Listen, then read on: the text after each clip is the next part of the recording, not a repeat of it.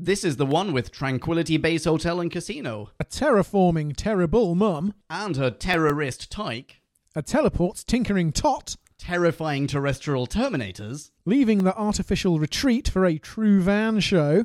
and It's called Orphan 55. Here we go. We're still on our epic race. All through time and all through space. We're slipping and angels now. Dalek Cyberzood, and wow! Counting Sonic's rating apps. From the poor to the sublime. Eccleston to Whittaker. Let's agree it's about time. Who back when? Reviewing on you who there is. Who back when? Subscribe and rate on iTunes, please. Rose and Donna. Amy Pond. Rory Clara. And beyond, join, us on this odyssey. What other choice could there be but who back when? Who back when? What ho, podcast land, and welcome to a wow, hotly anticipated episode of Who Back When, a Doctor Who podcast. Or Doc Past. Right, you are, but not that far back into our past because we are catching up, my friends. Yep. Holy Smokerinis and Cheesecakes podcast land. Tonight we are discussing one of the shittest episodes of New Who, nay, of Doctor Who altogether. Namely, Orphan 55. But. Who are we? Well, I am Leon and I have the esteemed pleasure of gazing across my desk at none other than the man, the myth, the legend. It's Drew. Hello, Drew. Hello. Do you think I'm going to let that statement go unchallenged? One of the shittest episodes of Doctor Who ever? Hey, ask the fans. and Podcast Land have turned out in spades tonight, so we're Yeah. going to hear some opinions. Yeah, definitely. It turns out, okay, j- just because you said that, I'm going to say a little bit of trivia. As of January 2020, this episode has the lowest IMDb user rating of any Doctor Who episode, including the original series. But this came out in January 2020. We've had a whole series and a half since then. oh, that's the, true. That's the instant reaction. People were sore at the time. Maybe they've mellowed and they've come to reappraise Orphan Oh, that's- 55. Well, you know what? That is absolutely true. It's Yeah. it's possible. Yeah, this is the tip of the iceberg, the tip of the Chibbers iceberg. Right. Well, I mean, Are you saying this nearly sank the entire show? I'm not not saying that. So, high level, oh, where do you stand on this one, Drew? I'm starting to question your allegiance here. I am a fabulous actor. You can pay me no higher compliment than that. I'm fully with you. I am glad to hear it. Mostly. yeah, yeah. There are a few things about it that are actually really good. Shall we jump into a B scow and see where we land? I think that's a good idea. Yeah, sure. Why not? Time for us to synopsize. Slurpify and summarize So take a view and grab a brew. and listen to this overview, this free for all. we like to call uh, a bite-sized bite-sized chunk of who. Bite-sized chunk of who. Graham's in his speedos, so like it or not, that giant post-coital squid tentacle will have to remain rotting on the TARDIS floor until the fam get back from holiday at the Tranquility Spa, an off-world vacation resort where the sentient squirrel staff don't look askance no matter what you pull out of your friend's steam room. What on earth? Our hero's repose is obliterated by a twin onslaught of overlooked autochthons and daughters. But who might these indigenes be? And is there any chance these fanged ferocious beasties harbour a dark secret of their own? The fam may not get the holiday they expected, but perhaps they'll get to the bottom of this mystery by searching for a kidnapped codger whom this crabtastic chronicle constantly clarifies is called Benny. Beast Scout over. Also, Benny over. You are welcome. You are Benny. he didn't have to sit through all of this at least. Right, well, why don't we start with something positive then? That's exactly what I was going to say. I'm so glad to hear it. Two P's, one podcast. because the first five to ten minutes of this episode I thought were actually pretty good. Really? Really. Okay, yeah. Yeah. Such as? Because some of these things I will agree with. You're not going to agree with the teleport cube and the speedos. I didn't mind either of them. Oh, okay. Because when you reviewed this en passant Yeah. with Steed styling Stephen of New to Who fame, Yes. in the latest bonus episode, Yes. you said, "Oh, the fucking teleport cubes!" Like right from the beginning, I hate that episode or something. Yeah, I, I hadn't rewatched it at that point, so sorry. That is not why I think this is a terrible starting place for Lee Whittaker's Doctor or her run. But, I mean, I rewatched this last night slash today. I'm not too miffed about the coupon situation and the teleport cube. Yeah, space is a crazy place. And Graham, if he would stop saying to himself, Graham, old son, I could like it a little more. But the fact that he's got his speedos on, he goes, hoo and then they're suddenly they're gone, and within a minute, that, that's what I like about Doctor Who. You you think you're situated and located, and boom, suddenly you're somewhere else completely. I think that fits. Okay, yeah, all right. So, I mean, you're hitting on something that I didn't like about the beginning of the show. Oh, Basically, I think this episode has a pacing problem. oh, and I think definitely. that is exemplified on a number of occasions in the very beginning. And one is how quickly the coupons teleport them off the TARDIS, how quickly the Hopper virus attacks Ryan, how quickly everything, basically. There's no real lead up. If maybe we could just a little bit more gently, you know, transition into them teleporting off the TARDIS, I would probably like that more. Ah, but then they'd be prepared. They don't have to be prepared. I would have just told them something that I liked. I thought this would be. I'm so sorry that I'm criticizing something. I think that could be further improved. Look how positive I am.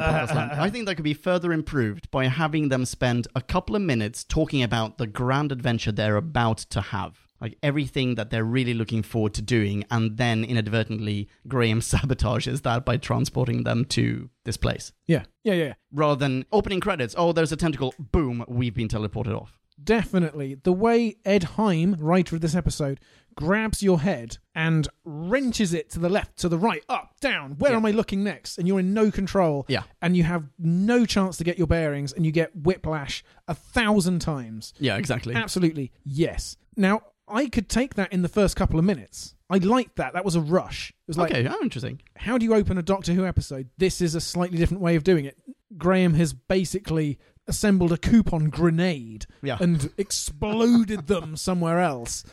Like because space is a dangerous place and it's not a war zone, but you make one wrong move and suddenly you got to figure out what you're going to do next. Hmm. Whatever. You mentioned the Hopper virus. Yes. The next thing, the next thing, I'm I'm sure you're going to like it. Oh, okay, here we go. When the doctor gets to actually act like a doctor, takes Ryan through all his symptoms, Yeah, just as he either exhibits them or is about to exhibit them. I like that scene. Yeah, and then the way not that he's sucking his thumb, but he's he's flailing at the bats with Yeah. such violence. He's like, "Make the bats go away!" Loved it. Yeah, poor bastard's gonna see them sooner or later. yeah. That was one of Tosin Cole's strongest moments for me in his entire run so far. Yeah, I totally agree. That was very nice. I think, again, I think that happened too abruptly, but that's Yeah. a pacing issue, not a plot point issue. I liked the fact that there's such a thing. Hold your nose, you're about to sneeze, yada yada. Like, that was fun. Yeah. That was real Doctor Who hilarity. Yeah, and the whole idea of the virus being a multi-platform thing, as if that in any way justifies it. But Yeah. whatever, I'll go along with it. Yeah. and it's part of a family set, and it's just adding in nice terminology and nice ideas. Yeah. So, w- okay, okay. Next thing, next Okay, thing. yeah, yeah, yeah. I just pulled this out of a friend of mine, and Hyphen's response, her non-judgmental. That's absolutely fine. Yeah. any kink is permissible here at the Tranquility Spa. Thank goodness. Someone get me one of those cubes, please. Thoroughly on board with that. I really enjoyed that. Yeah. You bring up Hyphen. I thought Hyphen was terrific. She looked so classic Who. She looked Right. like an alien that you would encounter in classic Doctor Who. We've encountered a million of them. Some of them were cats, some of them were dogs. Some now we've got someone who's a squirrel. They all look the same, quite frankly, and I love it. I'm Well- totally on board. It's even a callback to the is it New Earth, the Sisterhood of Cats, whatever they're called. Oh yeah, yeah. Yes, yes, yes. I can't remember what they're called either, but I know exactly what you mean. Yeah, yeah. It's nice to have Doctor Who do this. Just Hmm. well, just all the time, really. Apart Exactly. from Rings of Akhaten, that dog was a little Yeah, much. that yeah, the dog who sells a moped. Yeah. yeah, and and the look on Hyphen's face when the Doctor is getting her guesses at what the psychic paper is wrong, and Hyphen doesn't know what's going on. She, but she feels like she's got to be hospitable Yeah. to the Doctor. Because She's like, the, the guest is always right in a sense. Exactly. Yeah, yeah. And she she's almost pleading with the doctor, get it right, because I can't call you out on this. That's not how this interaction works. Yeah. It's above my pay grade. Totally fine. Then that leads to a door being opened. They go into the is it the linen closet, which isn't a linen closet. Yeah. And once again, I feel like there's a pacing issue there because all of a sudden she's just launching into a whole bunch of problems. She isn't easing into anything. She's just, every every step is two steps at once. Every plot point is should be further away than it is in this episode. And then instead we linger on stuff that we don't need to linger on. But yeah, you know what I'm saying, right? I do know what too- you're saying. I am trying to skirt around it for the first few minutes. Yeah, that's fine. That's fine. I, I will more fully agree with you in a moment. I also like you, madam, are far too handsy. I liked the hostility, the the back off energy, the, the, the doctor rearing up and arching and Yeah. making herself big. I feel like that really worked. without having to say anything threatening, the doctor just asserts her authority by showing confidence, perhaps. Yeah. You know what? I like Jodie Whittaker in this episode. If I had crayons and half a pan- can of spam, I could build you from scratch. I made a note of that exact line. It's an excellent line. It's So good. such a good line. Yeah. It is super duper crazy well written. That is perfect. Yes, I love it. I absolutely love it. And I really, really enjoy Jodie Whittaker in this. She Hmm. is very doctory. She's never forced into a scene where she has to do the arm thing. There's no time. There's no time because there's too much happening. Yeah, that would be a third thing simultaneously. Yes, exactly. I was going to say, here's another thing that I really like. With the exception of the green haired chap, the engineer, and his son, which we need to talk about, uh, or whom we need to talk about separately as well. Nevi and Sylas. That's right. With the exception of them, I enjoy this ensemble cast. I- Really? yeah, even like I, I like the uh, older couple, Velma and what's his name again? I don't think I caught his name. I don't think he had one. He was just old man in the script, I think. yeah, Arnie. I think Arnie. Yeah. So Velma and Billy? Arnie. Billy. Billy. Yeah, no, it definitely it started with a B. so I even like them. I don't Yes. understand why they had to go on the fucking adventure. but but yeah, I even like them. In general, this is a good setup. Yes, my words exactly. When Yaz arrives and Vilma is happy to see her and Benny isn't, and Yaz says, I'm not interrupting, am I? And absolutely at the same time, in the same breath, Vilma says, Oh, not at all. And Benny says, Well, you were a bit actually. Yeah, you were. Yeah, yeah. Excellent. Yeah, that's really, really good. Not to poo poo that, but there are also some problems with that scene in the sense that Benny and Velma, who's this Benny I keep talking about? In the sense that Arnie and Velma, Billy and Yeah, Velma, sorry, whoops. they are const, they're, they're just such an exposition couple from the get go. They're so poorly written in the beginning of the, hey, look where we are, Benny. Yeah, we've had 46 years together, Velma. Oh, right, so we know that now. And then immediately turn to Yaz. Hi, I'm Velma. Nice to meet you. This is Benny. He's like, okay, yeah, right. We, we get it. Okay, okay. Go for it. I have one more thing I like Yeah. Orphan 55 as a title. Okay, yeah. I think it harbours both mystery and scope while differing productively from the format of titles past. I remember seeing this in the list of episode names that were, I don't know, leaked or maybe next week on Doctor Who, whatever, and thinking, oh, that's intriguing. That sounds interesting. I think we all felt like that at the time to one degree or another. Yeah, I mean it's a, it's a solid title. It absolutely is a solid title. Then when they explain what it means, it is further solidified. Oh, hmm. so this is an an orphan planet. Oh wait, what's an orphan planet? Let's learn about that. This is the 55th one out of how many? Holy moly, what's going on? This is crazy. Yeah, yeah, yeah. Question for you. Are the Okay. people here humans? What people? The Dregs. No, the Kane, for example, is she human? Oh, Is she whatever human? You know, the people who left the Earth. Is she one of those space humans? that is a fantastic question. Maybe from the outer colonies. I mean, she's got to be, hasn't she? The Doctor doesn't remark upon it Yeah. as them being any different, but she definitely should have. Isn't that weird? She, Yes. She must know that this is or used to be Earth. Yeah, from where her species ultimately derived. Shouldn't that make this planet special in some way? It's an orphan planet, but it is. It's. In a sense, it's a the orphan planet, right? Like it- It's her orphan planet. It's the closest to her heart. There should be kinship between her and the Dregs. However pathetic, however distant, however conflicted, yeah. there should be some recognition and connection there. Also, is this the only in aside from the dregs, who presumably are all over the place? The Dregs of humanity. That's right. Is this the only inhabited base on the entire planet? That is what we are led to believe, because once Kane finishes the terraforming process, she will be Queen of Orphan 55. If, dude, if you and I live to see the Earth turn into Orphan 55, I don't know, we're frozen, we're, you know, cryogenically frozen, then we are Or things just accelerate a little bit. a little bit. I mean, by time standards, they accelerate. and we get to experience this.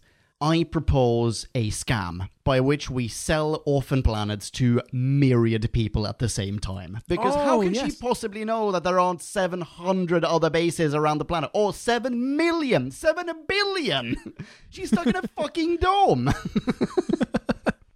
Yeah, all we need to do is well, we'll we'll just dress up as dregs and we'll pretend to be hostile surviving inhabitants. That way we keep everybody inside, nobody goes out, takes a look around, Yeah. bumps into any neighboring spas, yeah. and we can pack them in. When does this take place? I no indication is given. I tried to find a year. TARDIS Wiki doesn't give any indications of it either. It's not the 51st century. So is this It's just the future. It's just a possible future timeline. So, in a Oh. sense, Oh, It I'm could not on be board with that. I'm not on board with that. it could be 2025. So, we'd better finish this podcast.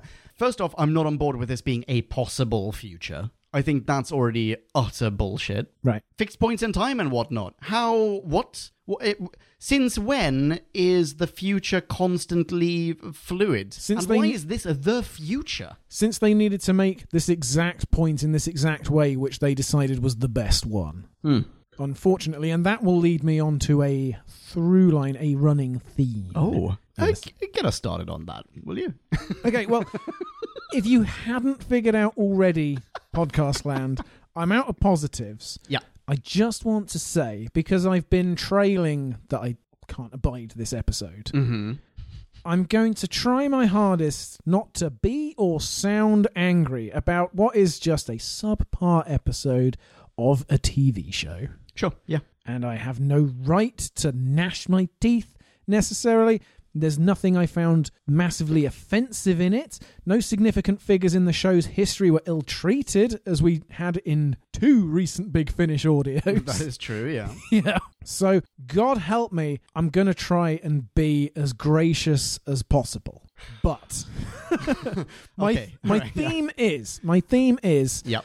that everything continuity, self-contradiction, the fundamentals of narrative storytelling all are sacrificed to the need of the immediate moment. And what do we want the audience to do at this point? We want them to be excited, scared, whatever. So, how do we make that happen? We do this. Does that clash with what we did 30 seconds ago? Yes. Well, hopefully they won't remember because 30 seconds from now, we will be wrenching them in a different direction. And that happens throughout and non stop for the last 22 minutes. Uh, give me an example of that towards the end, because I can think of a whole bunch of them while we're still in the hotel itself. Okay. I mean, technically, the problem, just to say about the hotel, technically, the problem is it should be solved when Doc turns on the, what's it called, the ionic, whatever it is. The ionic membrane. Yeah, done. Problem solved. Yeah, when does that break down? Oh, because of Bella. Bella messes it up with her bombs. Oh, she does. Yeah, you're right. yeah. Yeah, yeah, you're so right. actually, that stands up. Okay, yeah, no, all right, fine. Okay, Okay, okay, I okay, that okay. back. Yeah, yeah. The doctor talks to Izzy, the alpha dog, the head of the dregs. Oh, right, yeah. and she says, "Think he understands? I'm going to get him in the cage." Mm-hmm. And he consents. Yeah. And then the second he's in the cage, it's like, what would be coolest to happen at this point? They run off, and we have a big roar. So instead of just backing away, she's like, "Run, run, run, run, run!" And suddenly Wheezy is incandescent again, and he reverts to gorilla roaring type. Yeah. Also, how did this Siberian human descendant understand perfect English? Interestingly, I added the exact same question for you as one of my introductory questions. Why do the dregs speak English and have a perfect recollection of stock footage of nuclear tests, test explosions? Isn't it lucky that Wheezy held on to his grandmother's aged DVD of A Clockwork Orange? and there's that, and also if the doc had just like clutched his temples a little bit longer, she would have seen sped up footage of a dead fox decomposing.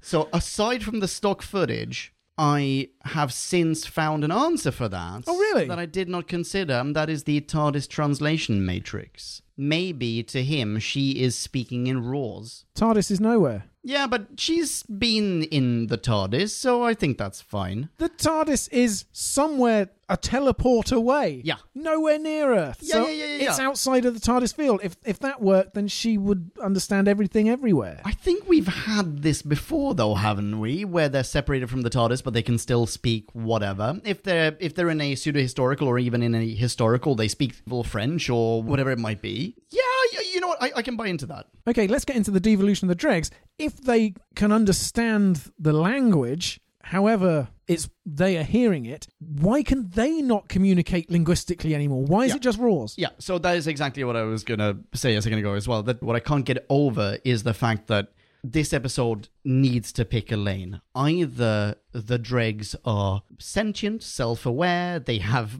a perfect recollection of where they came from, they know that they are former humans, and maybe that weird stock footage collage that we get to see is just symbolic of the dregs constant agony over the civilization that they once belonged to and that is now out of their reach because they are quite literally dickless tooth monsters.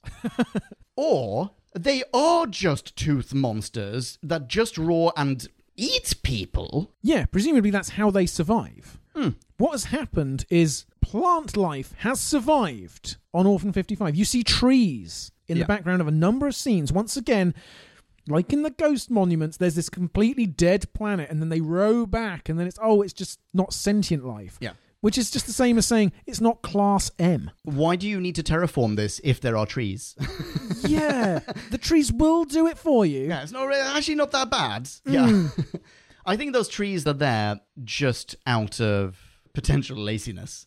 Oh, absolutely. Those but, trees would have been cut out. but that leads to the question of why aren't the surviving dregs of humanity just vegetarians? Yeah. Or vegans? Yeah, or exactly. whatever. And what do they otherwise subsist on, if not either each other or any one of the 7 billion other people who think they own this planet?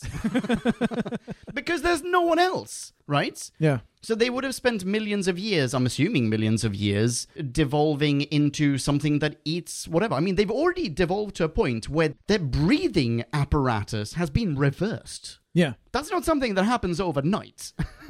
No, you can't just rotate hemoglobin 180 degrees and then it works backwards. And if if that's changed, why couldn't they also then have changed to subsist on whatever there is an abundance of, namely uh, irradiated dirt? Yeah, Yeah, sand. Do that.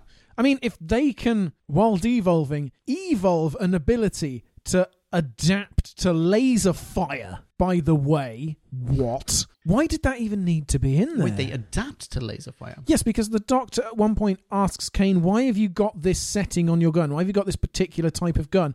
It's because the creatures you're going to be shooting can adapt to your laser fire. I missed that line, Uh-huh. and for that reason, I will. Now that you've alerted me to this fact, I will deduct a further point. I'll be kind. Point one. That is nonsense. What are they? Borg? Do they have shield generators? No.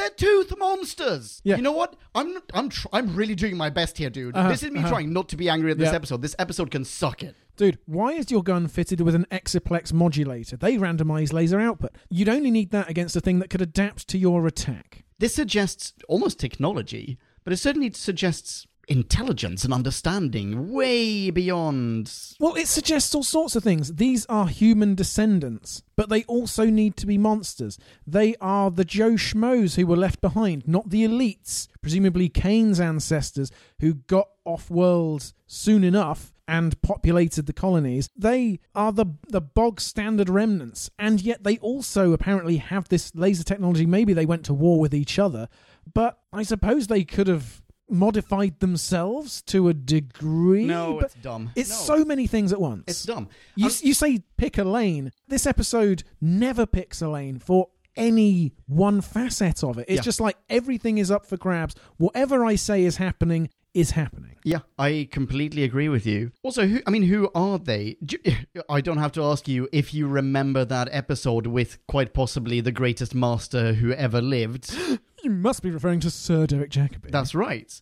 He was on Earth at a time when the Earth was basically just populated by Mad Max people. yeah, it was right towards the end of the universe. Yeah. Oh, yeah, that's right. It is towards the end of the universe. Yeah. Wait, you know what? Now I'm even more pissed off because what I was going to say was all the people who are not Mad Max people who haven't sharpened their teeth, they leave the earth. The people who have sharpened their teeth, they stay behind. Oh yes, A because few they're bombs always go off. they're always trying to break down the chain link fencing and uh, Exactly. Yeah. A few bombs go off. At this point, there are only Mad Max people around, and they, over millions and millions of years, devolve into dregs. But actually, that's not the case, is it? Because that's the end of the universe. Those people are going off to get their heads chopped off to turn into what are they called? The heads. Toclafane. Toclafane, thank you. And there isn't going to be enough time for the Mad Maxians to devolve into dregs to then d- d- inhabit a planet that will be sold off to people who remain humans and Now- are now really into capitalism. No, that's not going to happen. Dude, there's plenty of time. I think David Tennant even says in that episode, humans, they've been through all sorts of ebbs and eddies and troughs, but you always revert to the basic standard format in the end. Right. So they've been through a lot. So And this could have been one of the road bumps along the way. so it's like people, people, people, dregs, people, people, people, cat, people, people, dregs, people, people. Yeah. I think at one point What? I think at one point they're non-organic or they're some oh, something Oh, really? something drastic happens. Yeah. So you know what? I don't buy it. it's not beyond the realms, but this episode does nothing to legitimate anything it proposes. That's the problem. I, I, I just don't buy any of that. Yeah. yeah, yeah, yeah. I mean, while we're talking about the tooth monsters, Mm-hmm. we should talk about the final shot, the final roar. Oh, yeah, sure. I, I want to say that I was heartily sick of them doing that long before that final shot. and the pose that they take when they do that. Yep, every single time. But there was so much wrong, and there were so many extreme close ups of bits of the face teeth and the gums, or the eye socket and a bit of the nose. And you were really supposed to fear this like you were the, the weird skeleton monster in Hide. Except that one, they were a bit more discreet with. Here, it was just over and over again. Yeah, They- they're, they're very proud of this costume. And to be fair, I think it looks awesome. Right. I- if there were time and budget, I think there's possibly a little bit more that you can do with that. I think the mouth wasn't particularly versatile. Mm-hmm. It's basically constantly roaring, which is why it's constantly roaring. yeah. but the eye moves a little bit, the eyelid moves. hmm It looks pretty cool. That's a costume into which quite a lot of time and effort has gone. Okay. And I think for that reason, bravo. Th- that goes into the production value column as a checkmark, as a little plus point for me. Yeah, okay. That's not to say it's a good monster or that its backstory legitimizes its existence in the first place, but it looks pretty cool. Yeah. Except it became overfamiliar. They were far too proud of it. That they Hmm. just kept returning to that and they were so limited in what they did with it. Yeah. So I was basically saying that to lead into I would love for Doctor Who. Mm-hmm. I think it fits the remit to give us an adventure with an environmental moral to it Yeah. that doesn't proceed in the way this one does. I'm all for having this TV show provide an ethical message, Yes. a moral, take a moral stance. Absolutely. And this is a good stance to take, but I don't think that this was the best way of doing it. And I also think it is quite frankly to the detriment of the show. Yes, I think it did more harm than good Yeah. to the message and the show. So there is another episode. This is the first. Is this the first? This is one of a few. You're thinking of Praxeus That's the one I'm thinking of. Yeah. Have we already had one that I'm just forgetting about as well? in the Jodie Whittaker era. Yeah, yeah. Arachnids No. in the UK was a bit That's- sort that of might be the one. Yeah. actually. don't dump your toxic waste Yeah. under Trump style hotels. Yeah, yeah. No, you're right. That's exactly the one I'm thinking of. Okay. So, so th- this is number two of three ish that have this save the environment message. Which, fair enough, yeah, we should absolutely take care of the environment. Obviously, climate change is a thing. Absolutely. Is Praxeus any better? Praxeus has its own problems. I look forward to it. And it does lead to an added layer of frustration because you're like, I want these messages to hit home. Yeah. I want people in resisting these messages to appear unreasonable and because they're sexist or backward or whatever. Yeah. But when you get an episode this bad, you've got no ammunition. You're like, no, fair enough, you hate it. It's rubbish. Yeah. I wish that you'd recycled though. I, I wished you'd buy E vans instead of regular vans. The first bit of what you just said, that's going to be the one line summary of this episode on the website. Okay, I've got an opening question for you. Oh, excellent. Yeah, I was just going to ask one of you as well. Go for it. Let's ping, uh, ping and pong each other. If you were building a luxury spa for Yeah. off-world fakecations, Yeah. would you locate it atop a tunnel and stairwell complex that the mutant inhabitants of said world use for their nest? Are we playing by Corey do's and don'ts rules, or I'm going to take that as a no. Follow up. Once you've found that nest, would Yeah. you then put a teleporter down in that complex, connecting the tunnel slash nest to your spa? oh, that's interesting. I wanted to ask you about the teleporter that's there. Yeah. is that their teleporter, or is that that harkens back to a time when there were teleporters in old tube stations in Siberia? That is possible, I suppose. They just call it a maintenance teleport. Whose maintenance it was originally for, I don't know. Although, actually, that's no, I kind of You'd disable it, wouldn't you? Yeah, you would. Yeah, you're right. You would disable it, and also it seems probably indicative of a a level of technology that far surpasses uh, tube stops. Yeah. Final follow up. Yeah. Atop the stairs that lead directly from the aforementioned nest to Uh-huh. your spa, Yep. would you fit just a standard metal hatch that anyone could knock down out of the wall or something more secure? I mean, these are all really valid questions. this leads me to two points. Oh, lovely. Let's have them. One is one of my questions for you, one of my introductory questions. How long do you reckon they drove out onto the tundra? Because they jog back to the fucking hotel in about five minutes. Yeah, carrying Vilma most of the way. Yeah. so that's one, that's one thing. And the Hmm. Yeah. other thing I wanted to say was, and I hinted at this in the bonus episode that we recorded earlier this evening. We are about to delve on the Classic Who channel. We're about to delve into Trial of a Time Lord. Yep. And in the very first part of that, the first installment, The Mysterious Planet, we also have a situation where we are on a mysterious planet. We don't know where it is, and we find out it's the Earth because we are inside a tube stop. Oh, wow. And this must be this must be a, a reference back to that. if not, it's very lazy. Yeah. Spoilers, it's Marble Arch in Mysterious Planet. Oh, right. Yeah, which is really nice. It's like, oh, cool. Yeah. Oh, yeah. Absolutely. We're, this is Earth. This is London. In my book, that's actually kind of a plus because I feel like this is a deliberate callback. It's a little bit of fan service, and it's hid. It's sorry, it's hidden. It's not blatant in your face. My dick's the shape of a fucking TARDIS, man. It's not one of those. it's it's just very subtly layered in there, and I quite like that. It's not called out. The doctor's like, you know, I remember this from seven regenerations ago. but copies four different levels of what's going on. It feels just like a retread rather than anything imaginative. Oh, okay. Okay. Also, I just hated the fact that there were tunnels there. Like, we're out in the wilderness, but we need to get back to base. So there's a convenient tunnel. The tunnel is there as a as a really lazy device to lead them into a scary scene. Yeah, and it doesn't matter how many kilometers we've driven away, as you say, it will get us back to the base exactly when it needs to. Yeah, exactly. Oh, oh no! In this tunnel, conveniently or inconveniently, as whatever the case may be, there is a dreg sleeping. Oh, turns out they sleep exactly like that in that scene in Silent Hill, standing up. Like, oh, there's only one of them asleep here. What the fuck is there one sleeping dreg standing up in this tunnel? There's a random tunnel that we're in. It's it, the whole thing is bullshit, Yeah. and it's only there to create ambience. Yep. I would possibly argue that that ambience is quite effective. The tunnels is where the episode lost me. Just oh, completely. narratively, it's nonsense, but it looks good. It's it's more interesting than them just running back across a misty wasteland. Yeah, we don't need a Planet of the Dead. exactly.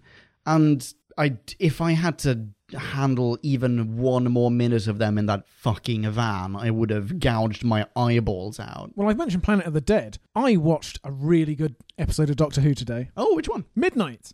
Oh, nice. Because they spent the whole episode in that v- in that truck, essentially, a slightly bigger version Yeah. of this van here. yeah, This episode saw fit to dispense with the truck in like eight minutes. yep. Midnight took the full 45 minutes, 42 of the 45 in the van. So much less happened, and it was approximately 836 times better Yeah, give or take. than this episode. yeah, written by RTD. Yes. Yeah.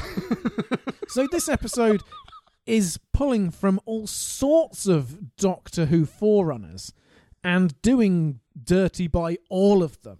I think. I guess so, yeah. Okay, fine. There are so many occasions in every sci fi show, Doctor Who included, where you will have the protagonists, or at least a, a, a set, an ensemble cast, stuck in a confined space, if that's a space shuttle or a bus or whatever it is. Oh, Planet of the Dead again, yeah. Planet of the Dead. It- With the bus. Or a train or whatever. You know, it's in space, it's on uh, some alien planet, wherever it is. They're in a confined space and they have to now interact with each other. That's not No, but the I thing wouldn't say that that's a rip-off. I would say that's just a trope of entertainment in general. But the thing is, Doctor Who also puts its own spin on the tropes, its own consistent spin. So what Yeah. you get is you get half a dozen people, and two or three ethnicities are represented, which is a good thing. Yeah. But it's always the same, and so it's very recognizable as oh, the show has done exactly this before, yeah. and guess what? It's done it better. And you think that taking off five or six episodes in one is going to be as good as all of them put together?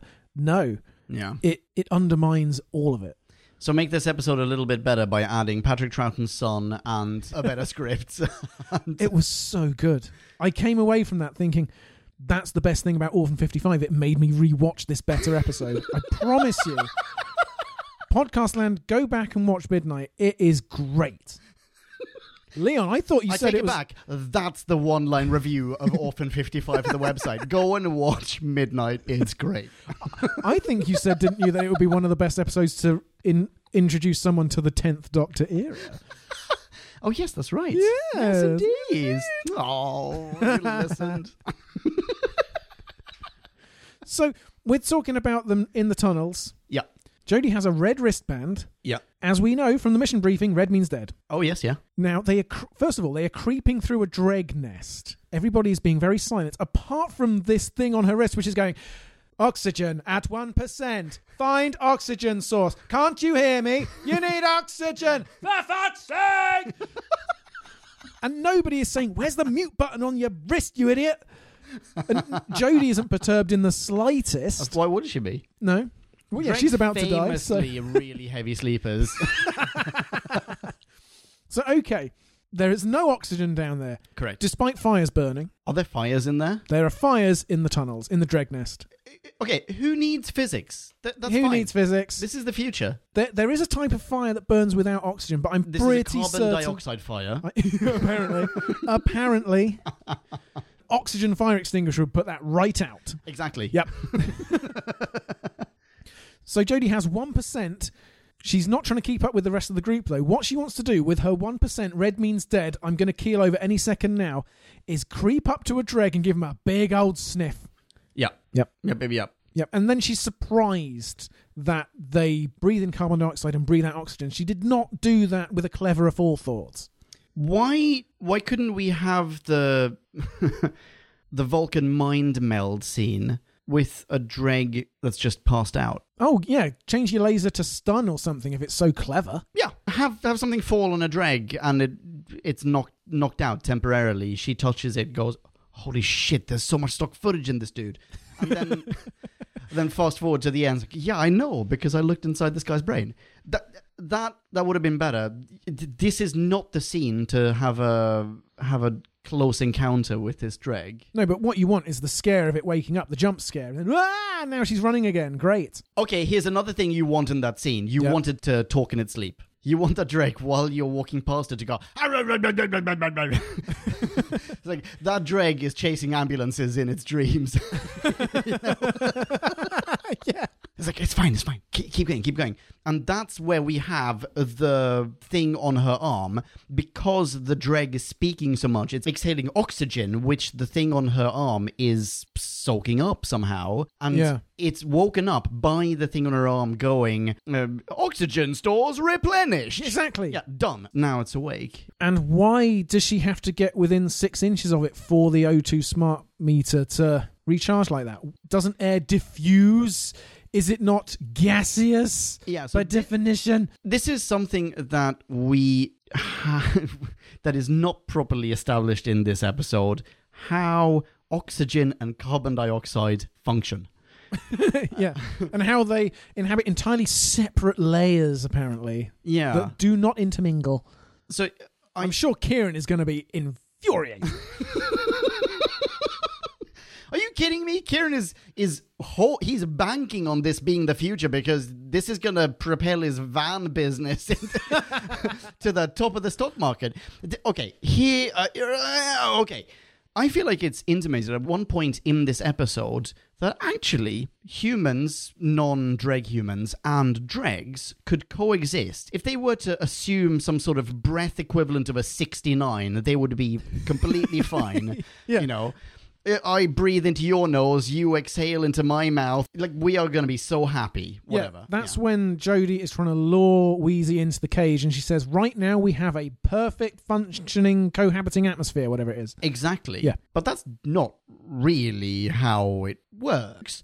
Okay, here's another one of my introductory questions to kind of make the point that I'm failing miserably at making here. Okay, Why is oxygen the only weapon against them, according to Yaz? She has a she rips a tube out of the wall. yeah, when the sun loungers don't work, their great sun lounger stratagem Yeah. somehow fails. Yeah, classic sun, sun launcher stratagem. she rips this hose out of the wall, Yeah,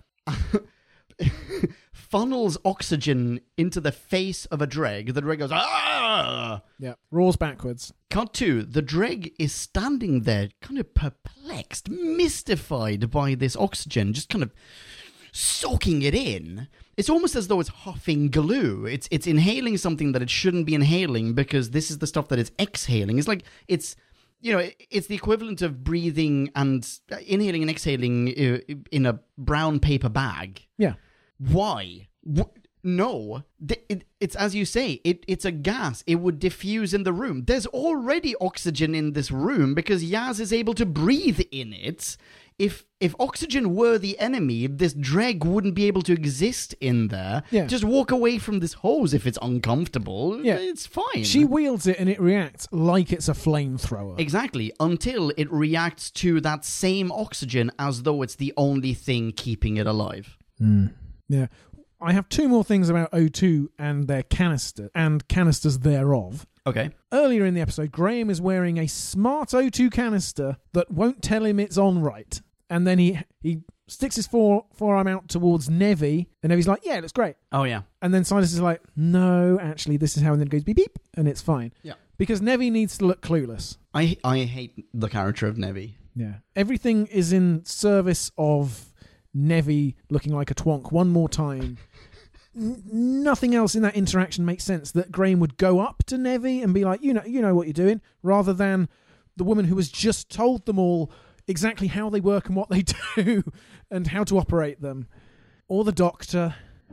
I, what kind of operation are they running on this planet? Nevi, played by James Buckley, by the way, Yes. of uh, Inbetweeners fame. And Inbetweeners two fame. That's right. And also cameo fame. I, I kid you not, I learned this last night. yeah, yeah. He is the Oh, or yes. was the first celebrity on Cameo to make a million pounds or dollars, one of the two. Yeah, yeah. Him and Brian Brian Baumgartner. Oh, really? Yeah. Well, the guy who jumped the highest jump. No, whatever. Kevin from The Office. The American Office. No way! Yeah. What? That dude? Yeah. Amazing. Uh-huh. What's the name? Oh, it's Felix Baumgartner, isn't it? The guy who did the, from the Stratosphere, or whatever. He, Yeah, did a, yeah, yeah, yeah. Red Bull. Awesome stuff. Very cool. Yeah. Nevi. Mm. Dot dot dot. What the fuck? Why does he have a job? Why would he be employed? He is utterly incompetent. His son knows more about this. I get it. Oh, it's cute. The son knows a lot of stuff. But why? Why? Like, why? Why? Why is he so incompetent? Why can he not do anything right? Because the son has to go from tolerant, tolerant, tolerant, tolerant to dad, I would rather jump into the welcoming arms of certain death than spend another moment in your company.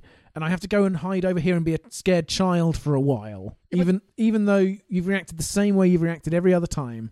And then once I've done that and I've been rescued, I come back, fix the teleporter. We have this emotional reunion. The mu- music swells. Father and son are reconciled, and it's so heartwarming. And heartstrings are tugged, and Jodie gets to say to Sylas, "You've been brilliant," and he's like, "Yeah, I do this shit every day."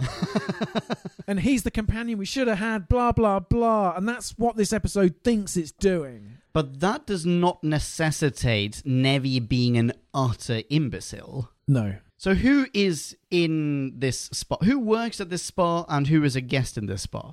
The people who work there are Kane, Vorm, and Nevi. that's it. That's it. Oh, Uh, and, and Sylas and Hyphen. and hyphen. Yeah, sorry, and, And hyphen. Sylas is only tagged along because Mum's house is boring.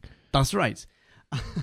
and who is a guest at this place? Well, it's only actually there are a whole bunch of people, and everyone gets killed except for the fam and Vilma and Alfred. Mm-hmm. That's it. Feels like there aren't that many people there. Of the people who are there, call it half of them have won a free trip there. Yeah, because they subscribed to the Bonzoni, the Zamboni Herald or whatever. yeah, there's- yeah, exactly. I did like, actually, I thought I'd run out of likes, but how they were such a clique of freaks and geeks. Like, there was one guy who looked like the weird spider guy from Howl's Moving Castle. Oh, I missed Like, that. With, with the What? glasses and the really long, straggly beard. He's the guy who gets killed in the steam room. Oh, that guy. Oh, yeah, yeah, yeah, yeah. Yeah. Complete weirdo. This is what I'm saying. I think this is actually a really solid ensemble cast. It's a bit of a shame that so many of them get murdered before they get to have arcs. yeah, we'll have a chance to be interesting. Exactly. Yeah. Ah, You know what? I wish this were a whodunit. I wish they never left the place. I wish they were stuck in this spa. We had a whodunit kind of situation in there. Mm-hmm. It turns out it was always the daughter, for the possibly even for the same reasons. It doesn't matter, but slowly but surely, someone on the inside is sabotaging the spa, the walls, the ionic, whatever it is, yada yada yada. Dude, let me raise you one point further. I think I may have already suggested something Oh. similar to this, or maybe one of podcast land did Yeah. for the God complex or something. Uh huh.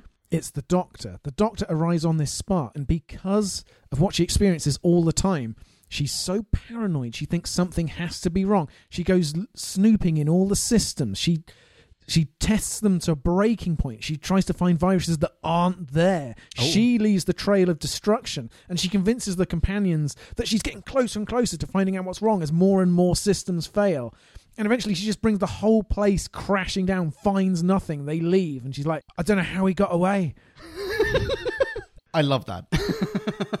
Right. Uh, so the other thing about the O2 canister was we have just had someone with a perfectly good O2 canister run into the arms of the dregs and sacrifice themselves. Vilma. Why isn't the doctor going, Vilma, Vilma, before you get eaten, can you give me that thing on your arm?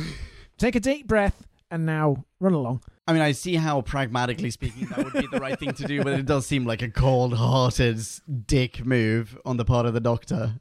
Well, okay, so I am kind okay, of glad that she didn't do that, to be honest. okay. Let me modify my point. Oh, okay. whenever Vilma up to this point has gone, Benny, Benny, or stood up or said something she shouldn't, Yaz Uh-huh. has always been there to clamp her hand over her mouth, Yeah. to sit her down, to drag her back. Yaz has plenty of time. Vilma basically gets to give a valedictory speech before she stares them down and says, I'll get you for my Benny or whatever. And Yaz just lets her go. Doesn't make a movement, one solitary motion towards her. So, so Yaz essentially is like, yeah, sacrifice yourself, whatever. Yeah. How do you feel about the uh, the fates of Benny and Vilma? So, th- I mean, that is that's Vilma's end that you described just a second ago. But just to clarify, she is torn apart. We get we get to hear parts of that. Yep. It, it's not just Yaz going, yeah, yeah, go ahead, go and die, Vilma. It's Yaz standing there and actually witness. I mean, Yaz should be traumatized. And and Yaz Mandip Gill Mandip Gill does sell it with her face. Like she is open mouthed, she is agape. There's a good shot of that. Yeah, you know what? That might be the only time that Mandip Gill is actually present in this episode. Oh, there's that on the when did you know that this was Earth, I guess. Yeah. I, guess. Yeah, yeah, yeah. Yeah. But mostly Yaz is just Yaz in this. Sure. But aside from that, that is that's a little old lady being torn to bits. Shortly before then, we have Benny in Yeah. a kind of hilarious scene going, Uh-huh. "Hi, will you marry me? Yes. Now, please, can someone shoot me?" Kind of hilarious. Yeah. We later find out that Kane did shoot him Yep. and that he was only being kept alive because one of the dregs was playing with him, Having a bit of fun. i.e., torturing him. Yep. And that's that's kind of glazed over in this episode. We have two we have a senior citizen couple being tortured to death, and that is just yeah, all right, fine. Well, you know why it is. Why? Because Kane has to appear irredeemable. Kane has to be like, yeah, I shot him. I'm the ultimate pragmatist. He wanted it. I gave him what he wanted. He would have suffered more otherwise. Yeah. So Yeah, yeah, oh definitely. that's the beginning and end of my utilitarian calculus. So sorry, but not even sorry. Just that's how it is. Because then after that, she has to redeem herself by sacrificing herself. I was going to bring this up. I don't feel that that is effective. No, but Oh. is the second time she sacrifices herself effective. She sacrifices herself twice. The same human character, non regenerative, in the same episode, dies for everyone else twice. Well, if once you don't succeed, you're probably an orphan 55. That that is No, I don't feel that she is redeemed. I can see how this is a somewhat cheap attempt at redeeming a character. I think it's worse than cheap. I think it's cynical. the same goes for the daughter, by the way. What's her name? Bella. Yeah. Same goes for the daughter. The Oh, daughter has definitely. caused all of these deaths. Yep. Effectively, the mother daughter combo, they've both caused all these senseless deaths. Mm-hmm. From two different points of view. One is kind of capitalistic, the other one is kind of the wrong side of idealistic, and then, or ideologic, and, and yada yada yada. They're both actually shit people. Yep. The mum is, quote, redeemed by sacrificing herself to die alongside her daughter, and the daughter is, quote, revealed by smooching Ryan before sacrificing herself. Because While what's the- sucking her thumb along the way. while sucking her. Th- Fuck that shit! because what's the alternative? Both of them leave this planet alive and then they rot away in some space prison because they've murdered countless people? Well, there we are again. One of the lines right near the end. The fam and Doc, they teleport out and they're all looking very sad. And I think Ryan says, No oxygen, no help. In their space and time machine, which they use to help the entire universe. And because it would be too morally problematic, Yeah. they just stand there. Not that that makes a difference, because as I said, space and time machine yep, yep, yep. go back 10 more seconds, but they just stand there. They all make the decision or comes to the conclusion actually not worth saving. But we're going to look sad because that way the audience will feel sad. Yeah, yeah, yeah, yeah, yeah. Okay. Cynical. It is cynical. I have a theory about why all this cynicism is even allowed to play a part in this episode. Please. And it is that, in a sense, this episode cements that what does anything really matter? Because this is just Oh. one possible outcome. If we as a species recycle a bit more, then Kane won't sacrifice all these people. She won't shoot Albert in the face. And uh, what's her face? Bella won't grow up to be some revolutionary who bombs a spa and murders a bunch of people and yada yada yada. That's never going to happen. We're going to see a future where Kane and Bella, if they even exist in it, are going to be potentially rehabilitated morally. I mean, so I- what does anything matter? That would be to introduce a level of clever to this episode that I just don't think is present in perhaps this whole era. But it's a level of clever that is already negated by where this show has been before. Yeah. In the beginning, here's an actual quote. Doc says, The future is not fixed. This is one possible future, one timeline. But that's not how Doctor Who has worked to date. Oh no, no, no, no. If they were to tie that in and for the doctor to say, I couldn't save them because if they enter the TARDIS, that cements this timeline in some way. And then they can play with, oh wow, that's pretty tragic. So you, you do have to leave them behind so that the planet as a whole stands more of a chance. And then you Oh, could I like that, yeah. then you could perhaps tie that into we all have to make sacrifices because if the dregs message wasn't enough if you don't care enough about the monsters remember that real people are what's at stake here maybe it would take a lot it would take a stretch but it's better than what we get Yeah, I agree. I, I like that view of it actually. That's ostensibly what I was trying to say, but I, I like I prefer that as a view of, of, of that situation. My fear is that that len- could lend itself to anything. In the Whoniverse. Oh, of course. Yes, So- yes. We are at the end of Rosa. Oh no, how are we going to solve this boss conundrum? It's fine. Okay, it's fine because all we have to do is we have to Bill and Ted this. We have to go back into the TARDIS. We'll let racism reign. And then we just have to remember that further back a long time, we need to be less racist. Or we need to remember to do things in a better way. You know, whatever it may be. If it's about xenophobia, if it's about the environment, if it's about whatever it might be. Right? Okay. We just need to be better people. Because if we are, then the adventure that we just had never took place. But that was in the past, and this is in the future. Yeah, but what is the future? Because we've seen the future beyond this as well. We've also been in on Space Amazon Moon, whatever that was, Kablamo, Kabla- Kerblam. We, we've been way into the future. We've seen the literal end of the universe Oh, sure. With the she, she, her, me, Her, me, yes. I'm, I'm talking about relative to the viewing audience whose agency the episode is appealing to by means of this. Yeah, but fine. This is a sci-fi show, and the vast majority of stories portrayed in it Yeah, are set in the relative future of the audience viewing it. sure. Yeah, yeah, yeah. So that basically says everything that, or the majority of what you're watching, might not even happen. Right, which cheapens everything else and fundamentally weakens the rest of the show. It undoes canon, Yeah. is what it does. Yeah, yeah. It means there is no such thing as canon. Everything is just a hypothesis. Well, that's the second instance, at least so far, of this episode being to the detriment of the show as a whole. Absolutely. And if they just hadn't been greedy enough to say no oxygen, no help, Yeah. while they're standing at the TARDIS console with the means to help at their disposal for that redemptive, cheap emotional hit, then we wouldn't be having this conversation. Probably not. Yeah, you're right. it would be like every other episode. Okay, more bits. More bits. More bits. There's a bit where Ryan is flirting abysmally Yep. with Bella. Uh huh. They are in the the notorious van, Uh huh. in the True Van show. The notorious VAN. That's right. and and Yaz tries to kind of tease Ryan Yeah. about it. Yeah, Ryan, how far have you got? or something like that. Yeah. Is that because I really, I really tried to. I think I even got. I mean, I went back for a whole bunch of bits here, and I went back for more than that bit for that scene.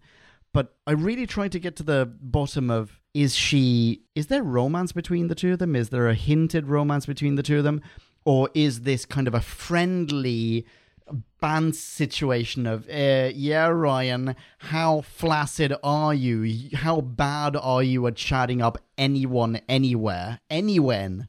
I think the show still at this point is keeping its options open. I think that could be read on the level of purely aromantic playground level bants, mm. or it could hint at something more if the guy with the checklist at the BBC calls for it further down the line. I think you're probably right, yeah. I like that scene, though. I really like that scene. I liked Ryan say, "Yeah, you, you witness history." Yeah. That it's the worst chat up Yeah. line ever. Yeah. That was as much as I liked. It does get really, really bad, though, towards the end. I mean, to the point where I wish they hadn't had this conversation. Where, when, is it Doc or Yaz asking him, so what are you talking about? And he says, oh, we've established we've both, we both have parents who died. It's like, fuck, man. Right. This brings up a point. oh, here we go.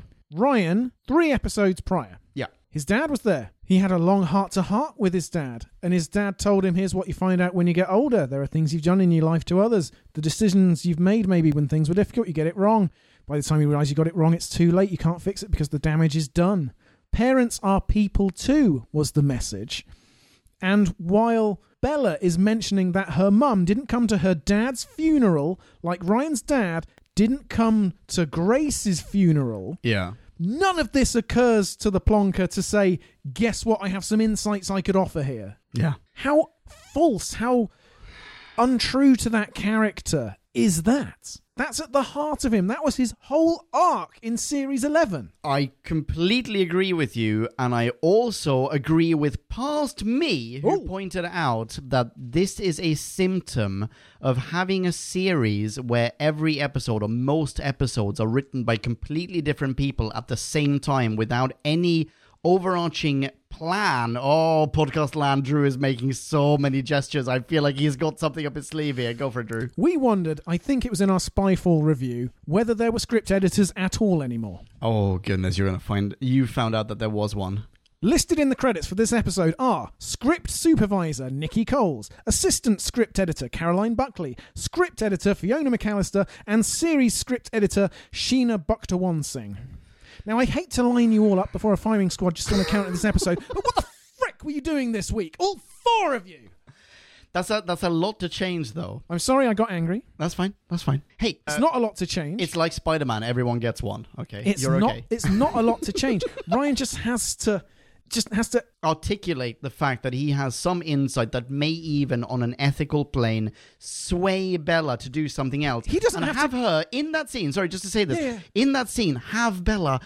Or just graze the right side of morality. Just graze No. it before she inadvertently, inexorably is turned towards the fate that she ends up pursuing. No, all he has to do is hint in that direction. Hint that he has that history, that he's about to say something, and Bella doesn't even need to listen. But Ryan tried. I think she does need to listen, and the only reason I say that is that otherwise, and as exemplified exemplified by this episode, the concluding sucking on your thumb scene Yeah. makes no sense oh, whatsoever. Oh, definitely. Why did they have a connection in the first place? Yeah, your deeper edit is absolutely what should have happened if they had had the time and and the scope. Not that Bella is necessarily redeemable, but that gives just the like you say, the faintest outline of a character arc, a progression. yeah, yeah, yeah. Yeah. The impetus which she later internalizes. And then yeah, she can look back at Ryan with some affection and be like, "Yes, you you changed my ultimate fate, my destiny. I am reunited with my mum and it's thanks to you, not you were also there and you were hot.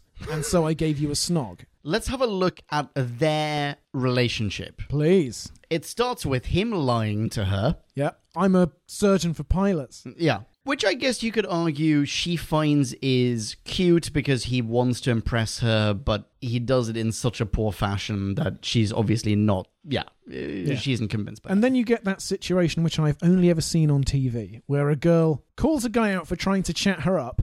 He denies it, and then she's like, "Shame," because secretly I think you're hot. Not so secretly. Yeah. It would be fine if you did try to chat me up. Assume, as we are here, sucking on a piece of our anatomy.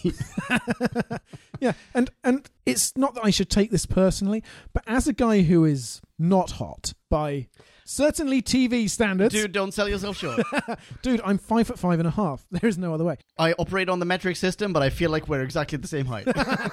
Regardless, if you can be the most inept, uh-huh. foot in mouthed tool, yeah. say the stupidest thing possible, and then none of that really matters because I like the symmetry. Well, turns out it doesn't even matter if you're a tool in mouth foot because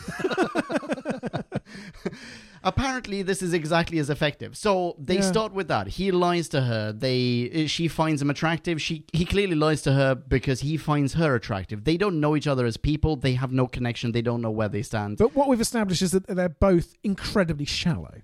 Yeah, yeah. Oh, yeah, absolutely. Well, they're on holiday. This is basically like going to Ayia Napa or Oh. uh, Ibiza or Playa del Ingles or whatever. if this like were Hollyoaks after the watershed, you would smash cut to them in an alley, just heaving up against the wall. Oh, absolutely. He Yeah. is grabbing a fistful of tit and she she is just like ramming her hand down towards his c- in every single cut of this scene. Yeah. Anyway, so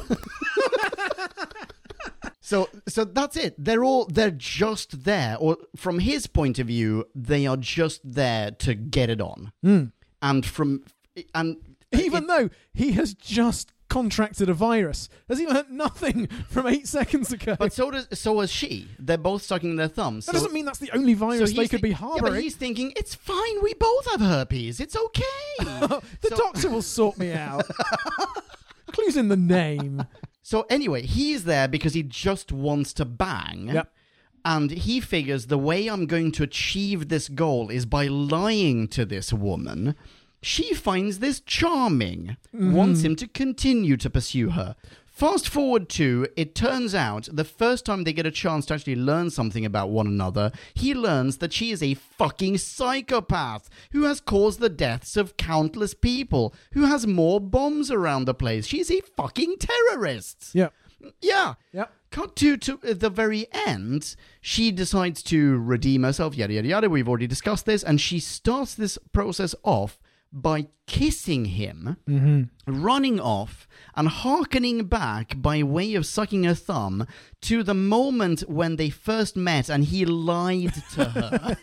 Yeah. he he reciprocates with said symbol of lies. Uh-huh. Even if he was caught off guard by the kiss and his body took over for a moment and he kissed her back, he should absolutely reject the thumb. sorry, sorry to not be funny for a second, but he should absolutely be like, "No way, I have some standards." Yeah, he should just go. Wait, no, I'm. I, I don't want you to die because I don't want anyone to die. Like no Yeah. one deserves this You, fate. you don't have a weapon. What are you doing? yeah, but I also don't feel any kind of kinship with you because you are a murderer. Yeah. However, the thing is, I have an undeniable boner outside of frame right now, and I don't give a shit because that's who I am as a character. yeah. There you go. Yeah. Fuck this episode. Very, very much so. There's another bit Yep. where Mm-hmm. you have the invisible wall cutting across the open concrete plaza outside the spa. And they take down the, the artificial cloaking or whatever, and you see the actual structure for what it is. And then Graham just bashes his head onto the invisible bit of wall next to it. Now, this is just near the teleport, A, and outside B. So if someone goes for a walk, are they just smashing into the wall, knocking themselves exactly. out on this invisible obstacle? Why not make this thing look like a wall? Like, why not just They have a look- perfectly good wall about 15 feet behind the actual wall. Well, fake wall behind the real wall. fake wall? Make that make make the fake wall look like the real wall. Yeah, but it doesn't matter because Graham needs to bump his head and provide a comedy moment. Yeah.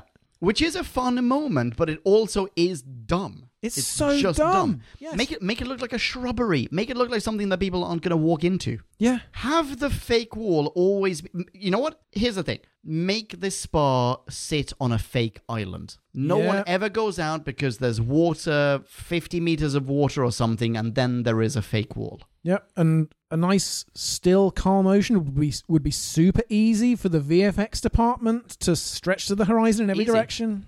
We basically have this with Vilma and Alfred when they're by the pool. Yeah. The very moment that we meet them, they're by the pool, they're looking out ahead. There's just water. I don't know if that's real water, if that's fake water, whatever it is. Yeah, if, if someone out. dives into the pool, do they break their neck because there's a freaking wall cutting halfway yeah, across we, it? we get the dude with the whatever it was. He looks like a spider guy. We get him just uh, swan diving, and then just the pool turns gradually red because he's nosedived straight into a laser wall. oh man, Oh wow! I, I've done a Control F for wall in my notes, and the other thing annoys me as well, which was that you have the ionic, ionic membrane. It is said to banish or mm. exile the dregs, including the dreg in the steam room, the one directly in front of approaching Ryan and Bella. But what does that mean? Is it vaporized? Is it just pinned back against a wall as the membrane advances? What happens to that thing? And then why doesn't Yeah. Ryan go back to the rest of the people and say, Guess what? I've just seen a monster. Oh, can you describe it to me, Ryan? Yeah, it's weirdly humanoid. It's weirdly human. It looks nothing like us. It breathes backwards, and it doesn't have a dick.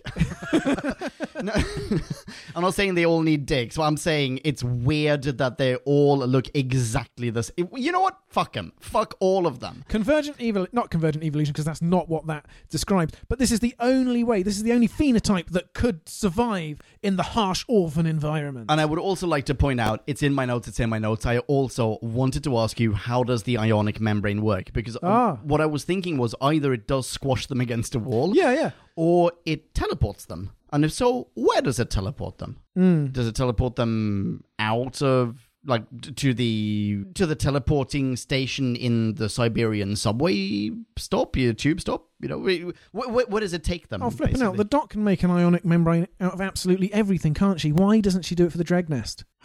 yeah. okay, I have another question for you. Go for it. about the fake wall. Quote from the episode These are usually built in cities so no one has to travel. What? we're not talking about teleports. We're not talking about bullet trains. We're not talking about something that takes you from A to B. We're also not talking about the future equivalent of Zoom or Microsoft Teams. What we're referring to here is a fake wall. Why? Why are they built in cities so no one has to travel? It's VR without a headset. You can imagine that you're at the beach. Nothing in your sensory environment is Oh, I see. yeah is saying you're in the city. You can convince yourself that you are at the ultimate resort. I take it all back. That makes perfect sense. And that was an idea that I actually quite liked. It it brought to mind that was it Star Wars Attack of the Clones where the whole planet is just a city and they've drained the oceans. Perfect for that place. I've completely forgotten that. Don't remind me. No, it's not worth remembering. But in a planet scale city, Yep. this would come in super handy. Sure. Yeah, scenery that is no otherwise available. Yeah. Yep. Yep. Yep. Uh, also, Star Trek uh, Insurrection. Oh no! Don't remind me. Excellent. Okay, I'm going to sell you the thing I perhaps thought was the greatest contrivance of this entire episode. mm-hmm. Cerillium Three. What's that? It's some sort of necessary element used in teleportation device. But oh, it's not for this kind of teleporter. For that, we would need Cerillium 4. Enter the Hopper virus. The Hopper virus is somehow an essential component to make something work, which conceptually is annoying enough to me. But that this virus and this chemical, this fictional virus and this fictional chemical are the two things, the two jigsaw puzzle pieces, this two piece jigsaw puzzle. How insulting to our intelligence can you make this? This explains to me why we have Ryan so abruptly infected by the Hopper virus in the beginning. Yeah. Because at the end, someone's rewriting this script. Put a pin in that because I've got a bit of trivia for you. But someone's rewriting the script, going, "Oh, we need some kind of element that, and we don't know how to introduce it. Th- There's just we need some sort of MacGuffin, but we don't we don't want to go back and rewrite the entire script to have them chase this MacGuffin. We just need something right now that we don't have to hand. Oh, fuck it, ma- make it a Hopper virus, but we haven't introduced the Hopper virus. It's fine. Spend quite literally seven to eight seconds, seven to nine seconds in the very beginning of the episode, just have someone infected by it, just establish the Hopper virus. All right, done. And that's how we get Ryan walking into a room for the first time. Where is Ryan? Here is Ryan. Where where is he walking into? Into this room. What happens there? He gets infected by a Hopper virus. Done. Yeah. That's why that happens without abs without any kind of gradual Preamble. Exactly. Literally, no preamble. No He's- preamble. He is ambling over to the vending machine instantly. This vending machine is by the door. It is right by the door. Now he comes trotting over because he's like, oh, free stuff. Fuck you, free stuff. No one walks up to a vending machine and thinks it's free. It's a vending machine, not a dispensary. It's fucking vending. It's for sale. Also, this guy is infected and having a fit, and no one else in the scene apart from the doctor is reacting. Okay, so a bit of trivia. Let's hear it. Taking this verbatim from TARDIS Wikia. An early version of this story was titled Safari. Oh, yes. Have you read this? Yes. Ah, okay. But Podcast Land had Podcast. Land hasn't. An early version of this story was titled Safari and was planned for Series 11. It would have se- been set on an ex military compound turned into a safari park on the planet Krill, made for tourists to witness the local block slash dem- Demai species, whatever. Ma and Benni were named Edith and Al- Albert. Oh my goodness. That's crazy. Maybe we said Alfred, I can't remember now. And an alien hunter named the Dentist would have led the doctor's group to rescue Albert from the creature he wanted to capture. Oh, way too toothy, Series 11 in general. Yeah, very, very toothy. Which may have been one of the reasons they went, yeah, yeah, we can't do that. Yeah, yeah. Yeah, yeah, we need to put this mummy issues episode right after the double episode where Lenny Henry ha- is entirely motivated by his mummy issues. Ex- exactly. Yeah, yeah, yeah absolutely. Yeah. Much better fit. At most, we'll stretch to having a monster that is if 40 to 45% guns. that is a that's a relatively different episode though. That's a Jurassic Park merged with yeah, this. That's what it makes me think of too, yeah. Yeah. Jurassic Park. That piece of trivia answered a question I had when I was scrabbling around trying to justify why this episode was as bad as it was. I thought maybe, and you'll recognize what's coming if you haven't already predicted it. Here we go. Maybe it was meant to be a two parter and they squeezed it down into one, but no, that wasn't what happened. I thought maybe when Spyfall expanded from one to two episodes, this one accommodated it by shrinking from two to one, but no, this was the best 46 minutes they had after years of rewrites. Yeah.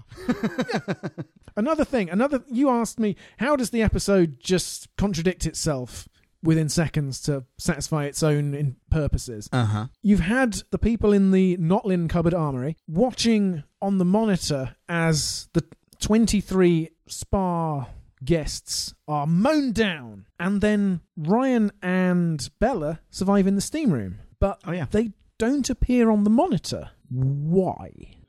And there's only one possible reason, and that's because Graham needs to worry for a moment. So he can run down the corridor, and there's a moment of drama. He's like, "Oh, Ryan, I'm so glad I found you," because the monitor inexplicably didn't work a minute ago, and even though you're clearly alive, your life sign didn't show up on it for no reason at all. Oh, yeah. Interestingly, I didn't react to this whilst watching the episode. I, I just felt that maybe everyone's caught up in the stress of the moment. Maybe I'm giving it too much of uh, undeserved benefit Well, of the doubt. Okay, so they're looking at this schematic, whatever, and it's got green circles for alive people and red ones for dead. So they can't look and see two green circles and say, that's definitely not Ryan. I need to worry. I need to fear the worst. And there must be some way of di- distinguishing one circle from another circle. There, there's something there that certainly allows them to identify individual visitors. there should be, and if there isn't, well, see above. Yeah, exactly. I, I mean, I, I see the point you're you're trying to make here. I, I, I agree with you mostly, but I also think in that situation, possibly fearing the worst is just the natural human thing to do.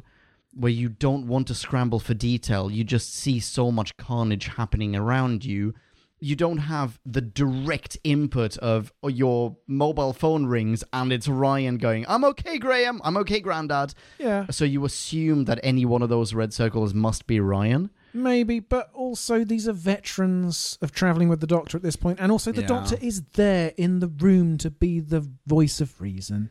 That's true. Can I put out something else? Go for it. We never have Graham accepting responsibility for this entire debacle.